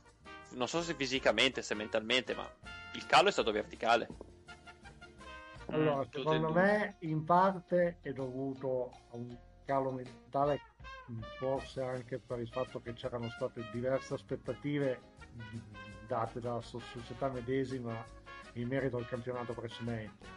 E poi mi permetto di dire, sicuramente non mercato all'altezza di una squadra che gioca al Champions, perché continuo a ripetere, Pares e è quello che mostra il Tevere, gli, acquisti... eh, 25 appunto- milioni in due. eh, no. Cioè, adesso Il miglior non dico- acquisto è stato Hut, ti voglio anche ricordare. eh, un, ca- un cavallo di ritorno. Cioè, A zero. adesso eh, noi dicevamo prima di Nkulu, ma se mettessimo Nkulu al posto di Hut, magari, magari la Lazio prende qualche gol in meno. Visto che insomma, per ronda di gol ne ha presi 25. Eh, la Lazio qualche rinforzo serve, ma il problema è che anni che la, la selezione dei giocatori a zero, vedi Escalante e Hut, non è malaccio, è quando hai soldi, perché la Lazio si dice non fa mercato, ma quando hai soldi, Beriscia, Murichi, Fares, alla prova del no, anche lo stesso Lazzari, pagato poco, ha funzionato. Poi Luis Felipe praticamente a niente, Reina a zero. Quando poi gli dai soldi allo Tito e Tare, e il turco che nuota nel Tevere col kayak gli dici scusa 18 milioni per ah no io sono qua gioco qualche volta mangio e poi hai pensato di dare Caicedo Mangio. meno male che lui ti ha fatto tre gol e ti ha detto col cazzo che mi vendete Perché mangio? Scusa. ma lo, lo vedo bello pienotto eh. Cioè l'attaccante fisico deve tenersi in forma Ok. cammina a San Siro l'hanno visto quelli del Milan hanno detto bello sto spilungone ma fa il modello il calciatore perché poi non è che stesse facendo granché eh. però Tommy, su questa Lazio. Angel- No, hanno già detto tutto loro. Eh, quello che vorrei capire, appunto, è si riattacca alla domanda che ho fatto: ma è più testo o più fisico? Perché la Lazio di 12 mesi fa, giusto per, per restare in tema, correva, ma andava a 200 all'ora. Quindi non è solo una cosa mentale a questo punto qui. Ma cosa è successo? Testa fisica Perché poi le partite. Perché poi le partite comunque te le tiene in piedi. Visto, abbiamo visto che nella partita contro il Milan da 2-0 2-2 eh, è una squadra che non muore, è una squadra che se vuole sa segnare, sa ancora tornare a giocare quel tipo di calcio che ci aveva fatto vedere. Eh, poi lì hanno sbagliato i cambi clamorosamente. Ci riattacchiamo anche a quello che metto di Conte. Inzaghi lì ha fatto un suicidio sportivo e ne ha approfittato il Milan. Ma eh, non so, vorrei veramente capire a questo punto cosa è successo. Oggi, vabbè, contro il cantiere appena ri- riattivato col suo, diciamo, col suo architetto, anche detto che poveraccio da Versa due centrali rotti ha dovuto far entrare un 2002 e uno che giocava in Serie C, quindi ha anche dovuto fare il massimo con quello che aveva, però spero per D'Aversa. La Lazio oggi ha fatto la sua partita, però va contro una squadra che è nettamente in difficoltà. Eh, Ha avuto anche tanta sfiga. E l'americano non so se ha voglia di comprare altri giocatori. Non so, Eric, se American Psycho vuol comprare altri giocatori Non stranieri. ne ho idea, onestamente. Non so, non credo ne abbia azzeccato uno quest'anno, eh. Ma uno, No, uno, eh. no. Tutti rotti.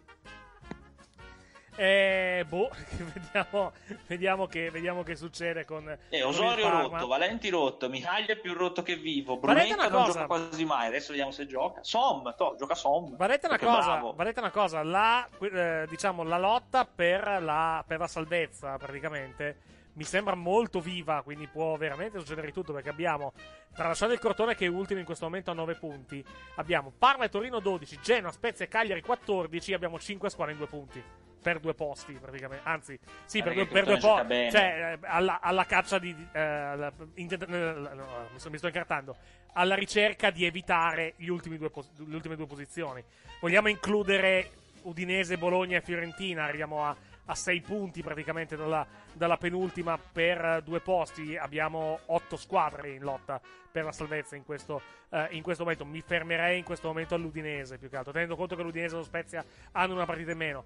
Eh, è comunque una bella lotta, eh? Comunque una bella lotta a salvezza, almeno per il, per il momento. Eh, però ha il peggior conto- progetto. Tieni conto che l'Udinese è quella che deve recuperare con l'Atalanta, eh? Sì, esatto, esattamente. Eh. La- lo, Spezia, lo Spezia invece, lo Spezia invece gioca con la Sampdoria non- e contando che lo Spezia viene dalla vittoria col Napoli, non è diciamo un impegno che sulla carta potrebbe essere così impossibile, francamente. Per, Spe- guarda, lo per Spezia e il Crotone, rispetto per esempio al Parma, si sono sempre giocate tutte le partite, solo che il Crotone gioca bene ma gli manca gli uomini. Lo Spezia sopperisce al momento sì di avere un giocatore come Anzola che ha fatto già 8 gol e una squadra che lotta alla, diciamo, col, diciamo, al polmone d'acciaio. Domani per esempio se la gioca la Samp, che tra l'altro prendendo Torregrossa mi fa porre la domanda. Sì, Quagliarella non lo cedo, ma perché prendere un altro attaccante? Che c'è Keita, c'è lui. E chi non gioca di questi ora? E parlando di Napoli, cioè, visto che abbiamo nominato lo Spezia che ha vinto 2-1 a Napoli, stia- stiamo vedendo, chiedo scusa, le immagini della gara di oggi alla Dacia Arena di Udine tra Udinese e, eh, e Napoli. Napoli, secondo Squadra unita, ma in difesa fanno schifo a palleggiare. detto proprio così, proprio analisi, analisi Eh, tecnica. Ramani sì. gli ha fatto fare gol loro. Non è, non è, diciamo, non è il gol peggiore della domenica a livello di vaccate difensive, lo vedremo poi quando andre- andremo a parlare del Genoa. Però, eh, diciamo, non, non scherza neanche, non scherza neanche, non scherza neanche quella. Eh, Ramani un altro. No, diciamo, diciamo, Napoli che si è ripreso, possiamo dire, si è ripreso bene dalla partita di... Salu- Opi, hai il microfono aperto, eh, se stai parlando con, eh, parlando con qualcuno perché ti, ti sentiamo. Dicevo... eh, Ah, l'ho staccato. no, no. L'avevo staccato. perché- No, no, ti sentiamo, ti sentiamo. Ade- Adesso ti sentiamo. Eh, eh, Anche prima ti sentiamo. Stava, stava parlando con Gattuso per dirgli mamma mia che squadra attaccata che hai, però i No, difetti ci ah, no, sono. però- Ah no, vabbè i difetti ci sono, eh, palleggiano malissimo dietro, Sexy Petagno non è un Eccolo attaccante qua. per eh, arrivare tra i primi quattro. Eccolo qua, questo è il gol dell'Udinese, il gol del pareggio dell'Udinese con gentile concessione della difesa del Napoli. Vai. Grazie, Però- grazie Ramani, grazie. Però hanno rivitalizzato il Zucchi. Cioè, Lo- Lozano è diventato un uomo di Gattuso a tutti gli effetti. Lui, Bagayoko, Ma ma poi in realtà non stupisce che, che ci stia, cioè nel senso è un giocatore che mi aspettavo potesse fare bene in un Napoli come quello di Gattuso. Diciamo che Eh, c'è stato, c'è stato, c'è stato un ricambio. per quanto era stato pagato insomma, inizialmente sembrava fosse con, con Ancelotti che fosse un- un- magari no però le grosse illusioni comunque sono 42 eh, esatto. e non sono quelli di guida galattica per la No, no, no. No, dicevo, il- eh, c'è stato, c'è stato un ricambio. Cioè, quello che volevo dire è che c'è stato un ricambio in avanti per quanto riguarda il Napoli. Un po' perché sono stati costretti, perché eh, Mertens è, è più fuori che dentro negli ultimi, negli ultimi tempi. e Usimen, come ha detto Gattuso, è uno che non capisce che è un professionista, perché la- non voleva offenderlo ovviamente. E, la- e l'altro, e la- e l'altro è. Milik, che- per il quale il ricambio è stato Eh, una fa- no, scelta. e- e Vai. infatti tu chiedi, eh, ma tu chiediti sta squadra con tutto il rispetto per il sexy come, come sarebbe andata o come andrebbe se ci se, se mi Eh, Milik è fuori per scelta, però. Eh. Milik è, fuori proprio per scelta dell'allenatore. ma quindi, evidentemente, Allora. evidentemente non lo vede. Eh, sì, ma il no, la Fezza non lo vede, lì secondo me è una questione concomitante fra allenatore, società e giocatore. Sì, beh, ovvio. Dove si sono piazzati tutti con i picchetti sulle proprie posizioni e non c'è uno che faccia un passo in avanti. Perché secondo me, ripeto, con un ricambio come Milik, che deve prendere i dati, non mi pare ne abbia segnati pochi di gol al Napoli, insomma, con tutto il rispetto per Petagna, secondo me il, salto No, sì, qualità- però, però lì diciamo c'è, c'è lui che vuole andare via, la società che vuole venderlo e quindi semplicemente si è deciso. E intanto di- l'Atletico ha preso Dembélé e la porta è rimasta una, Eh, la esatto. Juve. Eh, non c'è altra porta. E, e il presidente non lo vuole dare alla Juve, come diceva prima Opi, i suoi picchetti. Gattuso non lo vuole in squadra perché non si impegna, lui vuole andare alla Juve, non ci può stare lì, e il presidente ha detto ok, non la Juve. Ora l'Atletico ha preso il sostituto e a sto punto Milik dirà Juve o niente, e loro no, rimani. E quello è un difetto, che Milik meglio averlo che far giocare Llorente, con rispetto di Fernando. Vabbè, ma Llorente, cioè tutti i giocatori che ha dietro Osimhen, quelli i puntieri per capirci, Sì. valgono Milik. Cioè Milik fino al- a due anni fa ha segnato 20 gol, di cui 17 in campionato. L'anno scorso ne ha fatti comunque 14 in 35. Ammetti di non aver- volersi costruire una squadra attorno, ma vaffanculo, se, se, se il nigeriano entra questo, non è che stai abbassando di molto l'asticella. No, eh, vabbè, Nigeriano ha avuto quel problema lì proprio di professionalità, ha detto bene Gattuso, Vabbè. finché non dimostra e deve star fuori.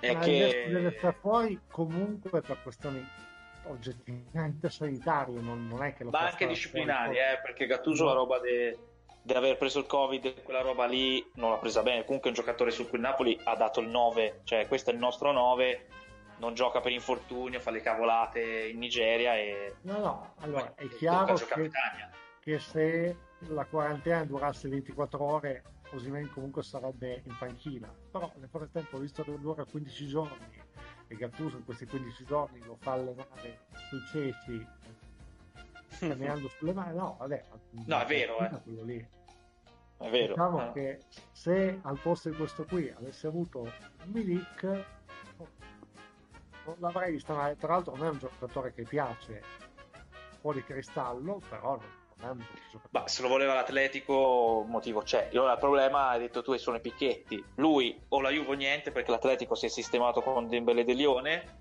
e il suo presidente gli ha detto io la Juve non ti vendo, manco se vai a zero e mi regali di soldi. Però Gattuso giustamente dirà, presidente, e io ho risuscitato Llorente dalla tribuna, o resuscito Milik eh, o mi date i soldi per fare qualcosa, perché sennò eh, che fa? Gioca Petagna anche le prossime? Per l'amor di Dio, figliolo, carinissimo, tanto sexy, però l'abbiamo visto anche oggi. Con l'Inter, con la Juve, col Milan e con la Roma non fa gol questo qua, ma neanche se glielo fanno fare a loro. Con queste squadre ci può provare, però Napoli poi i punti, i gol di Petagna non portano niente, portano dei pareggi, ma Petagna sarebbe stato un ottimo nato secondo me come un ottimo rincalzo da far giocare contro adesso però c'è lo Spezia che hanno perso però lo Spezia, il Crotone Bologna perché poi dall'altro canto uno che hai pagato 92 80 non mi ricordo quanto cavolo hai pagato 68 per che comunque non gioca. Parlando dell'ex, lui invece lo fa giocare tutte le altre partite parlando dell'ex squadra intanto di Petagna, andiamo a vedere quello che è successo ieri a Benevento. Pensavamo che sarebbe stata una bella, una bella partita, però lo, cioè, lo è stata alla fin fine, però molto molto squilibrata come partita a livello, a livello anche di punteggio. Chiedo a Gianluca da Beh, esperto. il Benevento se l'è giocata però, eh. No, dai, Benevento Fino se l'è all'uno- giocata. No, se l'è, gioca- se l'è giocata sicuramente, però poi ha preso quattro pere. Cioè, cosa non ha funzionato? Buonanotte dire. ragazzi io vi interrompo Cioè, solo buona- per dire che buona- vado a dormire Vai tranquillo, buona- buonanotte Opic. Buonanotte, buonanotte, avvocato. Se vuoi, se vuoi unirti, se vuoi unirti in prima- settimana... prima se- di cedere la parola a Gianluca, Aspetta, aspetta, ti se- dico- oh, aspetta, Opi, se si sente ancora. Se vuoi unirti in settimana facciamo la Coppa Italia, quindi buonanotte. Ah, non c'è più. boh. Vai, vai pure, vai Tom. Poi glielo scrivi. Dicevo, prima di cedere la parola a Gianluca che ha sicuramente un'analisi mi- migliore della mia. Ti dico, io ieri ho avuto il piacere di guardare quella partita lì. Guarda che fino all'1-1 il Benevento ha, fa- ha fatto il Benevento. E poi l'Atalanta in un minuto gli ha fatto due gol e, e poi la partita è finita. Mhm. E l'Atalanta è ritornata a fare l'Atalanta. Ma sulla carta quello che noi dicevamo, partita bella, lo è stata. No, no, è, sta- è stata bella, Al di là però poi... statistiche, eh. Però poi da un, cer- che da un certo 10 punto... nel primo tempo. Esatto, per un poi da un certo punto in avanti una squadra ha preso nettamente controllo sull'altra ed è finita 4-1, quindi volevo, volevo Guarda che sapere... Benevento aveva tante assenze, eh. ha Volevo fatto una sapere, bellissima ecco. partita a livello di impegno. Preso Perfetto, quei volevo chiedere, volevo appunto chiedere cosa non ha funzionato, secondo te. Vai. Quella- eccoci qua, ovviamente la squadra più in forma d'Europa gioca bene No, no, ho chiesto, ho chiesto, a, ho chiesto a. Gianluca, ho chiesto a Gianluca, non a lei. Gianluca. Anche Tra l'altro l'ha, l'ha- l'ha- l'ha anche detto, eh. L'ha anche detto, tra l'altro, più o meno in, in conferenza stampa poi Gasperini. Ovviamente, certamente, voi siete tutti dei Gomez, a voi! Gianluca, commento su questo Benevento, Benevento Atalanta perché stiamo- abbiamo appena visto il gol del pari da parte della formazione di casa. Ma l'Atalanta sta bene. Gasperini ci ha spiegato quello che un po' si era detto la stessa settimana, che il trequartista per lui deve fare tutta la fase dietro e davanti. Gomez non lo voleva far più, Pessina gliela fa, quindi permette a Ilicic di giocare più libero, Muri lo Zapata di avere più qualità in attacco ed è tornata l'Atalanta. Poi non ci dirà che i ricambi li hanno sbagliati sugli esterni, hanno fatto troppe rotazioni, la tensione della Champions. Però lui te l'ha detto che oh, Gomez non rientrava. Gomez poi ha scritto su Instagram col cavolo, corro più di tutti in questa squadra. Che non vuol dire nulla perché uno può anche correre 12 km, ma non vede la palla neanche per un chilometro. Però stata la rottura, cioè ha dimostrato in queste partite che, come dice Gennari, la squadra più in forma d'Europa perché non c'è più quell'infame di Gomez, che non è vero. È che oggi, ieri, fai quei due gol e Benevento non c'ha tanti giocatori, è stanco, e ha visto che comunque giocava una squadra più forte e Benevento ha detto vabbè, ho- io ho provato. Comunque, il come- percorso del Benevento sarà ottimo. Com'è come non è da quando Gasperini ha smesso di fare gli esperimenti a livello di formazione, ha trovato bene o male una squadra dove non dico giocano quasi sempre gli stessi, però quasi. Le cose sono improvvisamente A tre quarti miglior- Le cose sono improvvisamente migliorate. Che concetto rivoluzionario. Eh beh, beh, Spessina, che è uno dei migliori giocatori che aveva il Verona l'anno scorso, gli ha dato lo spot di Gomez è tornato Ilicic, che non è che è una cosa che poca, è tornato Gosens, che sono due rientri che valgono tutto. Basta, ha detto che il mercato sarà quando rientra Pasalic dalla puba- dalla- dall'ernia e Caldara dalla pubalgia e quando tornano lo- il spazio c'è per tutti. Mahele l'ha provato, mi sembra un bel esternino per il dopo Atebur. Benevento, ti ripeto, il percorso è buono, c'è da capire se veramente Inzaghi ritiene Pinamonti il giocatore che può fare meglio di Lapadula, perché Benevento ovviamente punterà a prendere due giocatori per salvarsi, nel senso di puntellare la salvezza. Pinamonti ha quelle caratteristiche lì, non è Lapadula, però è un giocatore in più. E il Babacar l'anno scorso a Lecce, c'è uno che comunque di lì può di là fa 6-7 gol in Serie A te li fa. Benevento comunque gioca bene, ha detto bene anche Tommy. Poi giochi con la squadra più forma d'Europa perché poi comunque la panca dell'Atalanta, mamma mia, eh, quando ha messo dentro Muriel, Malinowski, eh, quando ritornerà Pasalic eh, è la stessa squadra che tremare il mondo fa. Passando invece, corriamo un attimo perché siamo un pochettino, un pochettino in ritardo. Eh, sentiamo Tommy Ferraris per Genoa-Bologna. Vittoria del Genoa per, per Che 2 a Bologna 0. merda. Che non ho visto. Vi stupirò, ma non l'ho vista. No, vabbè, per- non è. Una non è- squadra organizzata contro una squadra incazzata. Questa è la review finale. Allora, una cosa sicuramente che mi ha fatto girare i chitarrini, come diceva Elio, è che adesso partono già le congetture sul biscotto del Genoa. Ma secondo voi, ma il Bologna si mette a perdere apposta per favorire il Genoa? Ecco, già No, poi questo dall'alto, penso che dall'alto, dall'alto di cosa, poi, tra l'altro, il biscotto del, del Bologna? Cioè, non- per quale motivo Bologna avrebbe dovuto perdere col Genoa? Poi, tra l'altro, Non lo so, eh, ma, ma- ma, eh, li- l'ignoranza è dilagante e, e- e così è. Però in, eh, ormai mi trovo a dire praticamente le stesse cose sul Genoa da, da diverse settimane. Finalmente si sta vedendo un gioco, finalmente si sta vedendo ordine, organizzazione. È rinato Zaic, per esempio, Sì. e questo un po' si sospettava perché Ballardini si sapeva che avrebbe puntato su di lui. Bene così, adesso sei a pari punti con uno Spezia che domani gioca con, ehm, con la Samp. Mi sembra che sei a pari punti anche con eh, il Cagliari, se non mi ricordo male. sì, credo 14. che. Credo sì. E poi, esatto. e poi, e poi comunque la Fiore- la Fiorentina, se non sbaglio, è a 18, l'Udinese è a 16. Mm, Lo dicevamo prima, sì, esatto. è, è un attimo, i, i fili, cioè se tu riesci comunque a fare punti, non dico tutte le giornate, ma quasi.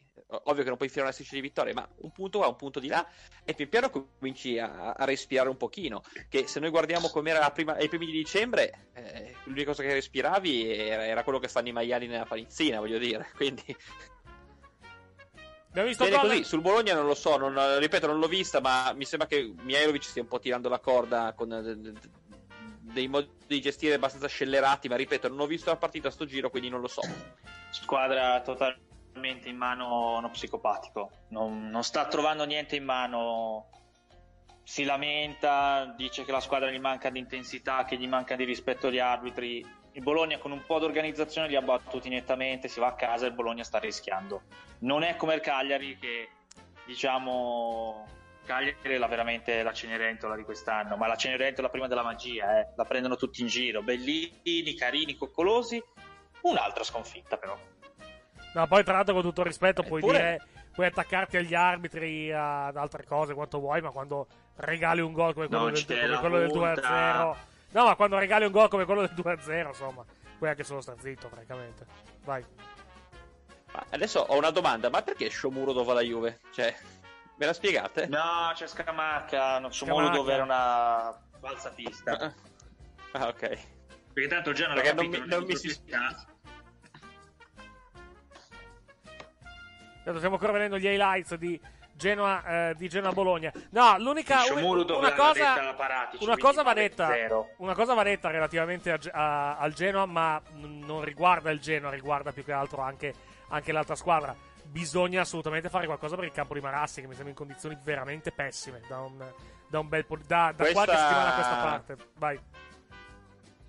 No, questa purtroppo è una piaga che va avanti da anni. Lì vicino c'è un fiume, che dovrebbe essere il Bisagno, se non mi ricordo male. Mi sembra, sì. E è, in- praticamente, impo- in- è praticamente impossibile fare i lavori.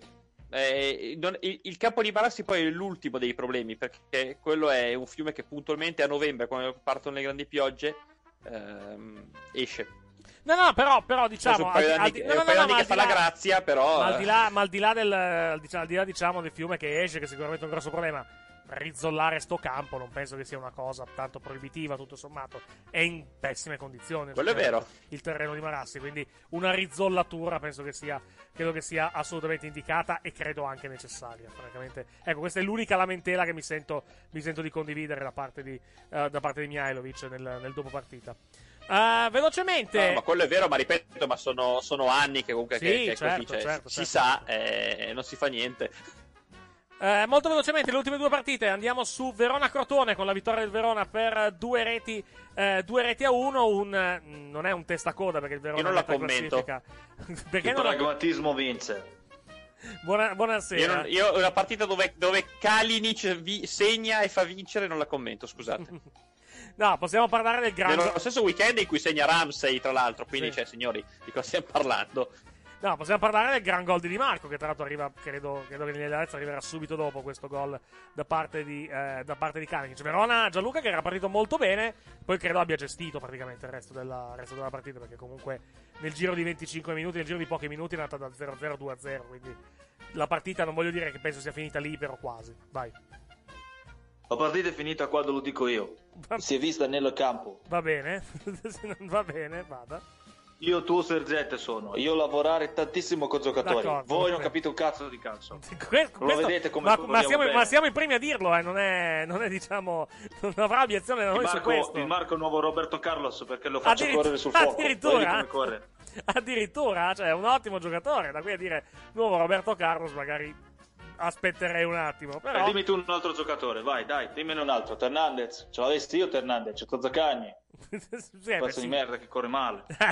Ah, ok, corre male Zaccagni adesso. C'ho di Carmine, c'ho di Carmine che serve, serve la merenda ai poveri. Io Ah, gioco sì. così, hai capito? Vabbè, vabbè, c'è mica niente di male, eh. Cioè, mica sto dicendo che sbaglia, ho detto, ho detto solo che mi sembra Però nuovo Roberto Crotone Carlos. gioca bene. Il Verona col, su- col suo leader indiscusso di partito unico Ale Juric ha già fatto la salvezza, praticamente. C'è da Sì. vedere quanto venderà i prossimi giocatori. Zaccagni su tutti. E niente, eh, come invece il Crotone, invece Gianluca che malincon- Gioca bene, ma gli manca la gente. malincon- No, eh, gioca eh, bene, ma gli manca la gente. Sì, sì, so, è e diciamo è, la- è- è un po', è un po' il Benevento di qualche anno fa, cioè il Benevento che è arrivato ultimo facendo, non mi ricordo quanti punti, ma non aveva fatti, non aveva fatti tanti. No, no, no, no. guarda. Cioè, Que- gioca molto meglio di quel fatto- fatto- Questa è aveva- una squadra che gioca bene, ma gli manca la gente. Aveva fatto proprio. tipo, mi sembra, Non- 12, 12 punti, di cui 4 col Milan, una roba, una roba del genere, nell'anno in cui non solo, non solo fecero, non solo, vi- non solo pareggiarono que- col gol di portiere, meglio, ma dai, vinsero anche a San è Siro. Benevento non è il Benevento di Benioni questa è una bella squadra da vedere il problema è che si Sì, vede sì, no, gioca bene. Ma, ma anche il Benevento, ma anche il Benevento non era brutto da vedere. C'è una squadra che comunque ce la metteva tutta ai tempi, ma non ne aveva. Il Crotone, bene o male, è la stessa cosa, se andiamo, se andiamo a vedere, tutto sommato.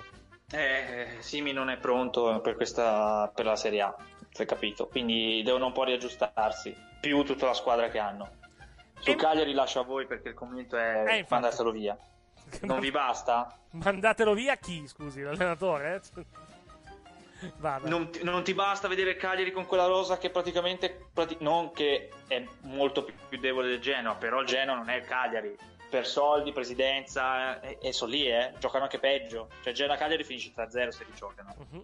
in questo momento è così Mi sembra che il Cagliari sia andato. Non voglio dire con l'atteggiamento similare a quello del Torino ieri, ieri sera a Milano, perché il Torino è andato chiaramente per fare, per fare 0-0 ieri sera. Ah, però non, non è stata una grandissima partita da parte, da parte del Cagliari, che eh, è alla, mi sembra, quarta sconfitta consecutiva? Qualcosa del genere, adesso non ricordo il, il dato preciso, però ne ha perse più o meno, non come diverse. l'Udinese che non ne vince da 6, però tipo l'Udinese è vero, non ne vince 6, non vince da 6 partite, però sta giocando il Cagliari, giocando le ha perse 4 di fila anche oggi. Per non fare la solita battuta degli ammutinati, però Prandelli buttando tutte le mosse che aveva come un giocatore che butta l'azzardo, oggi ha vinto. Mhm. Ma se Prandelli con quella squadra lì che fa come gli pare, batte Di Francesco, cal- tutta la società dalla sua parte, io due domande su Di Francesco me le farei. Forse ha perso. Io, tra l'altro, tra l'altro, a, fine, a fine partita, a fine partita ho visto un, un- un eh, Di Francesco molto nervoso, molto più nervoso del solito, quindi forse c'è anche, c'è anche diciamo, un, po di, un po' di frustrazione. C'è qualcosa che non va. Sì, c'è anche, c'è, anche, c'è anche un po' di frustrazione. Stiamo parlando di una squadra. Stiamo parlando di una squadra che ha perso 9 partite su 17 fino a questo momento. Sono tante. Per, E, per e Cagliari, che non è. Simeone, Nengolan, Gio Pedro, Cragno, Sottil. Cioè, io ho detto dei nomi di giocatori, Pavoletti, giocatori con Ma tutto il infatti era rispetto. parità che è forte, eh? se ti ricordi. Eh, Allora, il Cagliari- forte. Simeone segnava tutte le partite che giocava. Il Cagliari non vince da 4 cioè non vince, perde consecutivamente da 4 partite, non vince da 10. Perché l'ultima partita, l'ultima vittoria era, risale alla- al 7 novembre con la Sampdoria per 2-0. Poi da quel momento o sconfitta o pareggi. Sono 1, 2, aspetta, eh, 1, 2, Quattro pareggi e 3, sette 4, sconfitte. 5, 6, 6 pareggi, 6 pareggi e, e, e, e 4, scusami, 6 sconfitte e 4 pareggi. No, quattro pareggi, sei sconfitti. Esatto, sì. 6 sconfitte e 4 pareggi, esattamente. Ah, Malissimo. Niente. Hanno perso tutto. Fiorentina? E, e solo perché si è rotto Rog? eh? La Fiorentina invece ha trovato la quadratura del cerchio. Almeno sembra averla trovata. Vediamo quanto durerà questa, Non questa ci cosa. giurerei, ha trovato una squadra più incasinata. E ha Mettiamola fatto così, punti, Volevo- perché, forse è vole- meglio. perché volevo dire, volevo dire, stata- Mm. volevo dire, la Fiorentina ha trovato anche un po' di culo, ma detto- volevo, volevo dire quello più, più che altro. Però, effettivamente, due vittorie di fila. Quant'è che la Fiorentina, da quando è che la Fiorentina non vince due partite di fila? Da un po', effettivamente, se andiamo, se andiamo a vedere. Mm, Ovviamente c'è ancora tanto da fare, c'è ancora tantissimo da fare. Però, almeno nelle ultime, nelle ultime giornate, a cominciare da quella famosa partita famosa partita di Torino dove la Fiorentina battu- batte la Juventus per 3-0 effettivamente l'atteggiamento della Fiorentina e anche i risultati sono un pochettino, un pochettino cambiati forse effettivamente battere la storica rivale effettivamente ha dato un po' di morale ha dato un po' di, di benzina diciamo questa, a questa squadra e sta andando Dagli avanti due di partite. inerzia per quello scusa? Dagli altre due o tre partite finisce già tutto. Eh, vediamo, vediamo un pochettino. Vero che è anche una squadra, è anche una squadra, diciamo, non, non eccezionale a livello di. eh, a livello di. a livello, go- a livello globale. e se arriva Torreira cambierò l'atteggiamento. Se arriva Torreira potrebbe ripartire. Non arriva Torreira ha gli stessi problemi. Vediamo il prossimo turno di, di campionato perché si torna già il prossimo weekend, o meglio, si torna il prossimo weekend dopo già diverse settimane dove si è giocato di domenica e di mercoledì e eh, si riprende venerdì sera 20.45 con il derby della capitale tra Lazio e Roma, sabato alle, eh, in diretta su Sky, sabato alle 15 su Sky Bologna-Verona e alle 18 sempre su Sky Torino-Spezia, sabato sera Sampdoria-Udinese alle 20.45, domenica 12.30 Napoli-Fiorentina su DAZN parlando di partite importanti per la Fiorentina e anche per il Napoli. Alle 15 Crotone Benevento su Sky e Sassuolo Parma su Dazon. Alle 18 Atalanta Genoa su Sky. Alle 20.45 Inter Juventus in diretta su Sky. E poi lunedì sera 20.45 Cagliari Milan. Due partite, le due partite che chiudono la giornata sono le partite clou, diciamo, ovviamente. Una perché gioca la capolista, quindi ovviamente partita, partita importante. E poi possiamo dire che si decide l'anti-Juve nella par- eh, che, scusa, l'anti-Milan, non, non l'anti-Juve, nella- nel posticipo di domenica sera. Gianluca e poi Tommy. Sì. Tommy? Mm, Tommy. No, perché io continuo a pensare che, che il Milan non è da scudetto, anche se ogni giorno che passa ci credo un pochino di più. E quindi secondo me chi esce tra vincente tra Juventus e Inter eh, è quella che forse poi arriverà anche fino in fondo a fine anno. Perché secondo me sono loro due che se lo giocano. Mhm. Io credo che. Cioè, dipende come va la partita. Perché se domenica, se lunedì il Milan vince e Inter e Juventus pareggiano, ehm, Ju- il Milan andrebbe a quota a più 5 praticamente nei confronti, nei confronti dei inseguitrici. Dipenderebbe Come- che fa la Roma. Com- esatto, ovviamente dipende in base, bisogna vedere anche ovviamente In quel quello- caso lì. Quello che, quello che succederà con la Roma. Eh, però diventa già un, un distacco importante alla, diciamo praticamente alla fine del girone, eh, del girone di andata. A proposito del girone di andata, possiamo vedere anche, giusto per sfizio, l'ultima giornata del girone di andata che si gioca domenica, eh, domenica 24. Eh, si parte con venerdì sera alle 20.45 eh, Benevento Torino, sabato, alle 15, sabato alle 15 Roma Spezia su Sky come Benevento Torino, alle 18 su Sky Mina Atalanta e Udinese Inter. Alle 20.45 su Dazon Fiorentina Crotone, poi domenica eh, 24 alle 12.30 su Dazon Juventus Bologna, alle 15 sempre su Dazon Genoa Cagliari e Verona Napoli su Sky, alle 18 Lazio Sassuolo, il posticipo Parma Sandoria alle 20.45 a chiudere il girone, eh, il girone di andata. Eh, saranno due giornate molto interessanti queste. La- il Milan va a Cagliari e poi ospita in casa l'Atalanta. Potrebbe avere qualche problema, anche se penso che possa avere ampie possibilità di fare eh, Occhio una no- cosa, Eric. non punteggio pieno, ma, ma comunque buon, molto molto bene. E l'Inter e la Juve, ovviamente, dipende tutto dalla partita di domenica prossima. Vai. L'unica cosa, l'Atalanta prima di giocare col Milan recupera la partita con l'Udinese.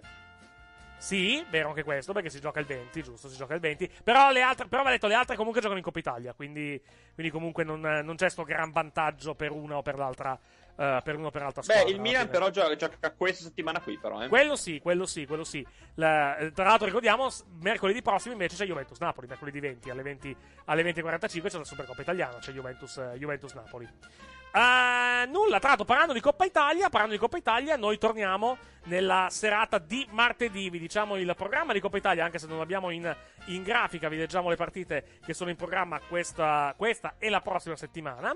Eh, noi commenteremo martedì sera alle 20.45 la gara tra Milan e Torino e mercoledì sera, sempre alle 20.45, la gara tra Juventus e Genoa, partite che saranno trasmesse in diretta da Rai 1. Le altre, le altre partite di questa settimana, mercoledì alle 15 Fiorentina-Inter in diretta su Rai 1, alle 17.45 Napoli-Empoli su Rai 2, Eh, poi giovedì alle 17.30 Sassuolo-Spal su eh, Rai 2 e alle 21.15 Atalanta-Cagliari sempre su Rai 2. Eh, martedì 19 alle 21.15 Roma Spezia su Rai 2 alle 21.15 invece Lazio Parma su Rai 2 questo è il programma degli ottavi di finale della Coppa Italia edizione eh, 2020-2021 e niente Pebacco devi morire per chiudere questa puntata di Pallonari cominciamo da Gianluca Devi morire a mia invece di Francesco per due motivi diversi. Uno si lamenta, uno non ci sta capendo niente. Sì. E sono due allenatori che hanno perso tanti punti nei miei occhi. Per Bacco, vediamo un po'. Ma sì, per Bacco lo diamo al grandissimo spettacolo di, ma- di Main eh, Tottenham, la partita dei FA Cup, prima contro ottava serie. E Sì. la traversa al ventesimo che fece tremare il Tottenham. 5 a 5 a Poi 0 vince tra l'altro 5-0. eh. 5 a 0 Prima primi 20 minuti la traversa di quel, dei, dell'imbianchino. Eh, Mourinho non l'ha presa bene. Poi hanno fatto 5 gol per superiorità. Però è stato bello lo spettacolo. A parte, vabbè, gli abitanti dove la mascherina è, un hobby. Però vabbè, siamo in Inghilterra. Capite perché. Tommy abbiamo perso il collegamento con Tommy perché- eccoci È ritornato. Per Bacco devi morire, Tommy. Vai. Eccomi Vai. qua, eccomi. Pebacco devi morire Tommy Il Genoa, lasciat- lasciatemelo dire almeno una volta, per Bacco per il Genoa, meno male, e devi morire, sarà un lunedì difficile per Antonio Conte, secondo me. in che senso? Beh, adesso è, è di nuovo al centro delle polemiche per la sua gestione scellerata dei cambi. Ah, due beh. volte su due. e- Insomma, un po' di polemiche ci sono già state già, già- già da oggi. Domani, secondo me, continuano. Va bene, va bene, va bene, va bene. Stavo cercando una cosa prima di chiudere la, la puntata, di, eh, la puntata di questa sera. Fatemi controllare un attimo una cosa. Sì, ecco, ce l'abbiamo. Quindi eh, siamo, siamo fortunati, quindi possiamo andare a chiudere la puntata. Prima, però, leggiamo la prima pagina del, di Tutto Sport. Eccola qui. Il dal titolo, adesso ve lo, ve lo diciamo. È un secondo solo che recuperiamo, recuperiamo la, la schermata. Un attimo. Un attimo solo, eccola qui. Il titolo è La Juve non molla, 3 sms al Milan. Il Sassuolo rimane in 10 per l'espulsione di Obiang e della ripresa i gol di Danilo, De Frel, Ramsey e Ronaldo. I bianconeri restano in 7 punti dai rossoneri, ma in due giornate ne hanno recuperati 5 all'Inter. Ansia per McKenny e Dybala. Poi in taglio alto gli altri sport con Coppa, di- Coppa del Mondo di Shiba, Sino Show seconda in Super G, tennis Antalya, Berrettini nei quarti, Milano Cortina 2026 sono a rischio 756 milioni. Mancano 10 eh, 16 giorni al vertice C, ricordiamo che c'è una, diciamo, eh, c'è particolare attenzione sul CONI perché dovrebbe eh, le ultime, diciamo, le ultime decisioni governative mettono a rischio lo- l'in- l'indipendenza del CONI dal governo e quindi, eh, visto che eh, i comitati olimpici internazionali devono essere indipendenti, l'Italia è a rischio sanzione e rischia di perdere le Olimpiadi. Tornando al calcio, 2-2 con la Roma, l'Inter si butta via, nervi tesi Conte, tecnico sotto accusa per i cambi e sul mercato zero acquisti, la linea è chiara. Granata in zona B, sveglia Toro quando compri. Ancora niente rinforzo a differenza delle rivali, tifosi in fibrillazione, poi Vlaovic in guaia di Francesco. Vediamo se riesco a trovare la prima pagina anche del Corriere dello Sport, perché di solito il Corriere dello Sport e il Tutto Sport chiudono abbastanza in contemporanea. Vediamo un attimo. Sveglia Toro quando compri il ragazzo. Eccola qui. No, è il tutto sport, tutto sport era questo. Non... Ah, eccomi. No, mi, se- mi sembrava, infatti ho avuto un dubbio. No, la Gazzetta credo che non ci sia ancora la prima pagina. Comunque, abbiamo il Corriere dello Sport. Corriere dello Sport titola La Juve fa paura, ha battuto il Sassuolo 3-1 e domenica il big match di San Siro con l'Inter seconda. I bianconeri ora a ridosso delle posizioni di vertice con una gara da recuperare. In taglio alto, Conte frena l'Inter, la Roma recupera nel finale 2-2, esulta solo il Milan, il fondo di Alberto Polverosi e Antonio indietro tutta. Giallorossi in vantaggio con Pellegrini, l'1-2 dei nerazzurri siglato da Skriniar e Hakimi. Gol del pari di Mancini nel mirino, i cambi del tecnico necessari, spese tante energie. Ehm, tornando alla Juve, battute decise negli ultimi minuti da Ramsey e Ronaldo dopo l'1-0 di Danilo e il pari di De Frel in 10, McKenny di Bala KO nei primi 45 minuti, il fondo di Alessandro Barbano, corsa 3 per lo scudetto, ma le outsider pesano. A Udine finisce 2-1, Napoli risolve Baccaio Coma, Gattuso attacca e di lato la Lazio si fa un bel regalo, Caicedo protagonista con eh, la vittoria della Lazio. Ok, a Parma, dice il Corriere dello Sport. 2 a eh, 0 per la formazione bianca-azzurra. Stavo cercando la prima pagina della Gazzetta. Dubito che ci sia, perché credo che sia ancora. Che sia ancora presto, francamente, per avere già il giornale, in, eh, la prima pagina del giornale che sarà in edicola praticamente. Eh, sarà in edicola praticamente domattina e infatti non, è, non, credo, eh, non, credo, sia disponibile. Faccio un ultimo tentativo, ma non, non, è disponibile ancora la prima pagina della Gazzetta dello Sport. Vediamo un attimo. No, c'è ancora la prima pagina di ieri, quindi non è ancora disponibile. È tutto, abbiamo tirato anche un pochettino lungo, ce ne scusiamo. Grazie a Tommy Ferraris. Grazie a voi, buonanotte, è sempre un piacere. Grazie a Gianluca Rouge. Un Mavecano, vieni a Chelsea, abbiamo bisogno di te! Grazie all'avvocato Andrea Pezzo che ci ha fatto compagnia in precedenza. Con il calcio, come detto, torniamo martedì e mercoledì con la Coppa Italia, con la Serie A. Domenica sera e forse anche venerdì per il derby tra Lazio e Roma, sicuramente domenica sera 20.45 per Inter Juventus alle 23. Una puntata dei pallonari. Grazie per averci ascoltato, buonanotte, alla prossima.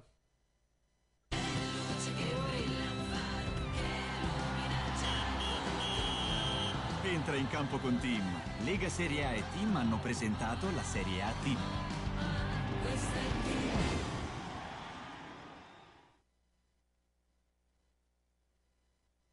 With the Lucky Land slots, you can get lucky just about anywhere. This is your captain speaking. Uh, we've got clear runway and the weather's fine, but we're just going to circle up here a while and uh, get lucky. No, no, nothing like that. It's just these cash prizes add up quick. So I suggest you sit back, keep your tray table upright, and start getting lucky. Play for free at LuckyLandSlots.com. Are you feeling lucky? No purchase necessary. Void where prohibited by law. 18 plus terms and conditions apply. See website for details.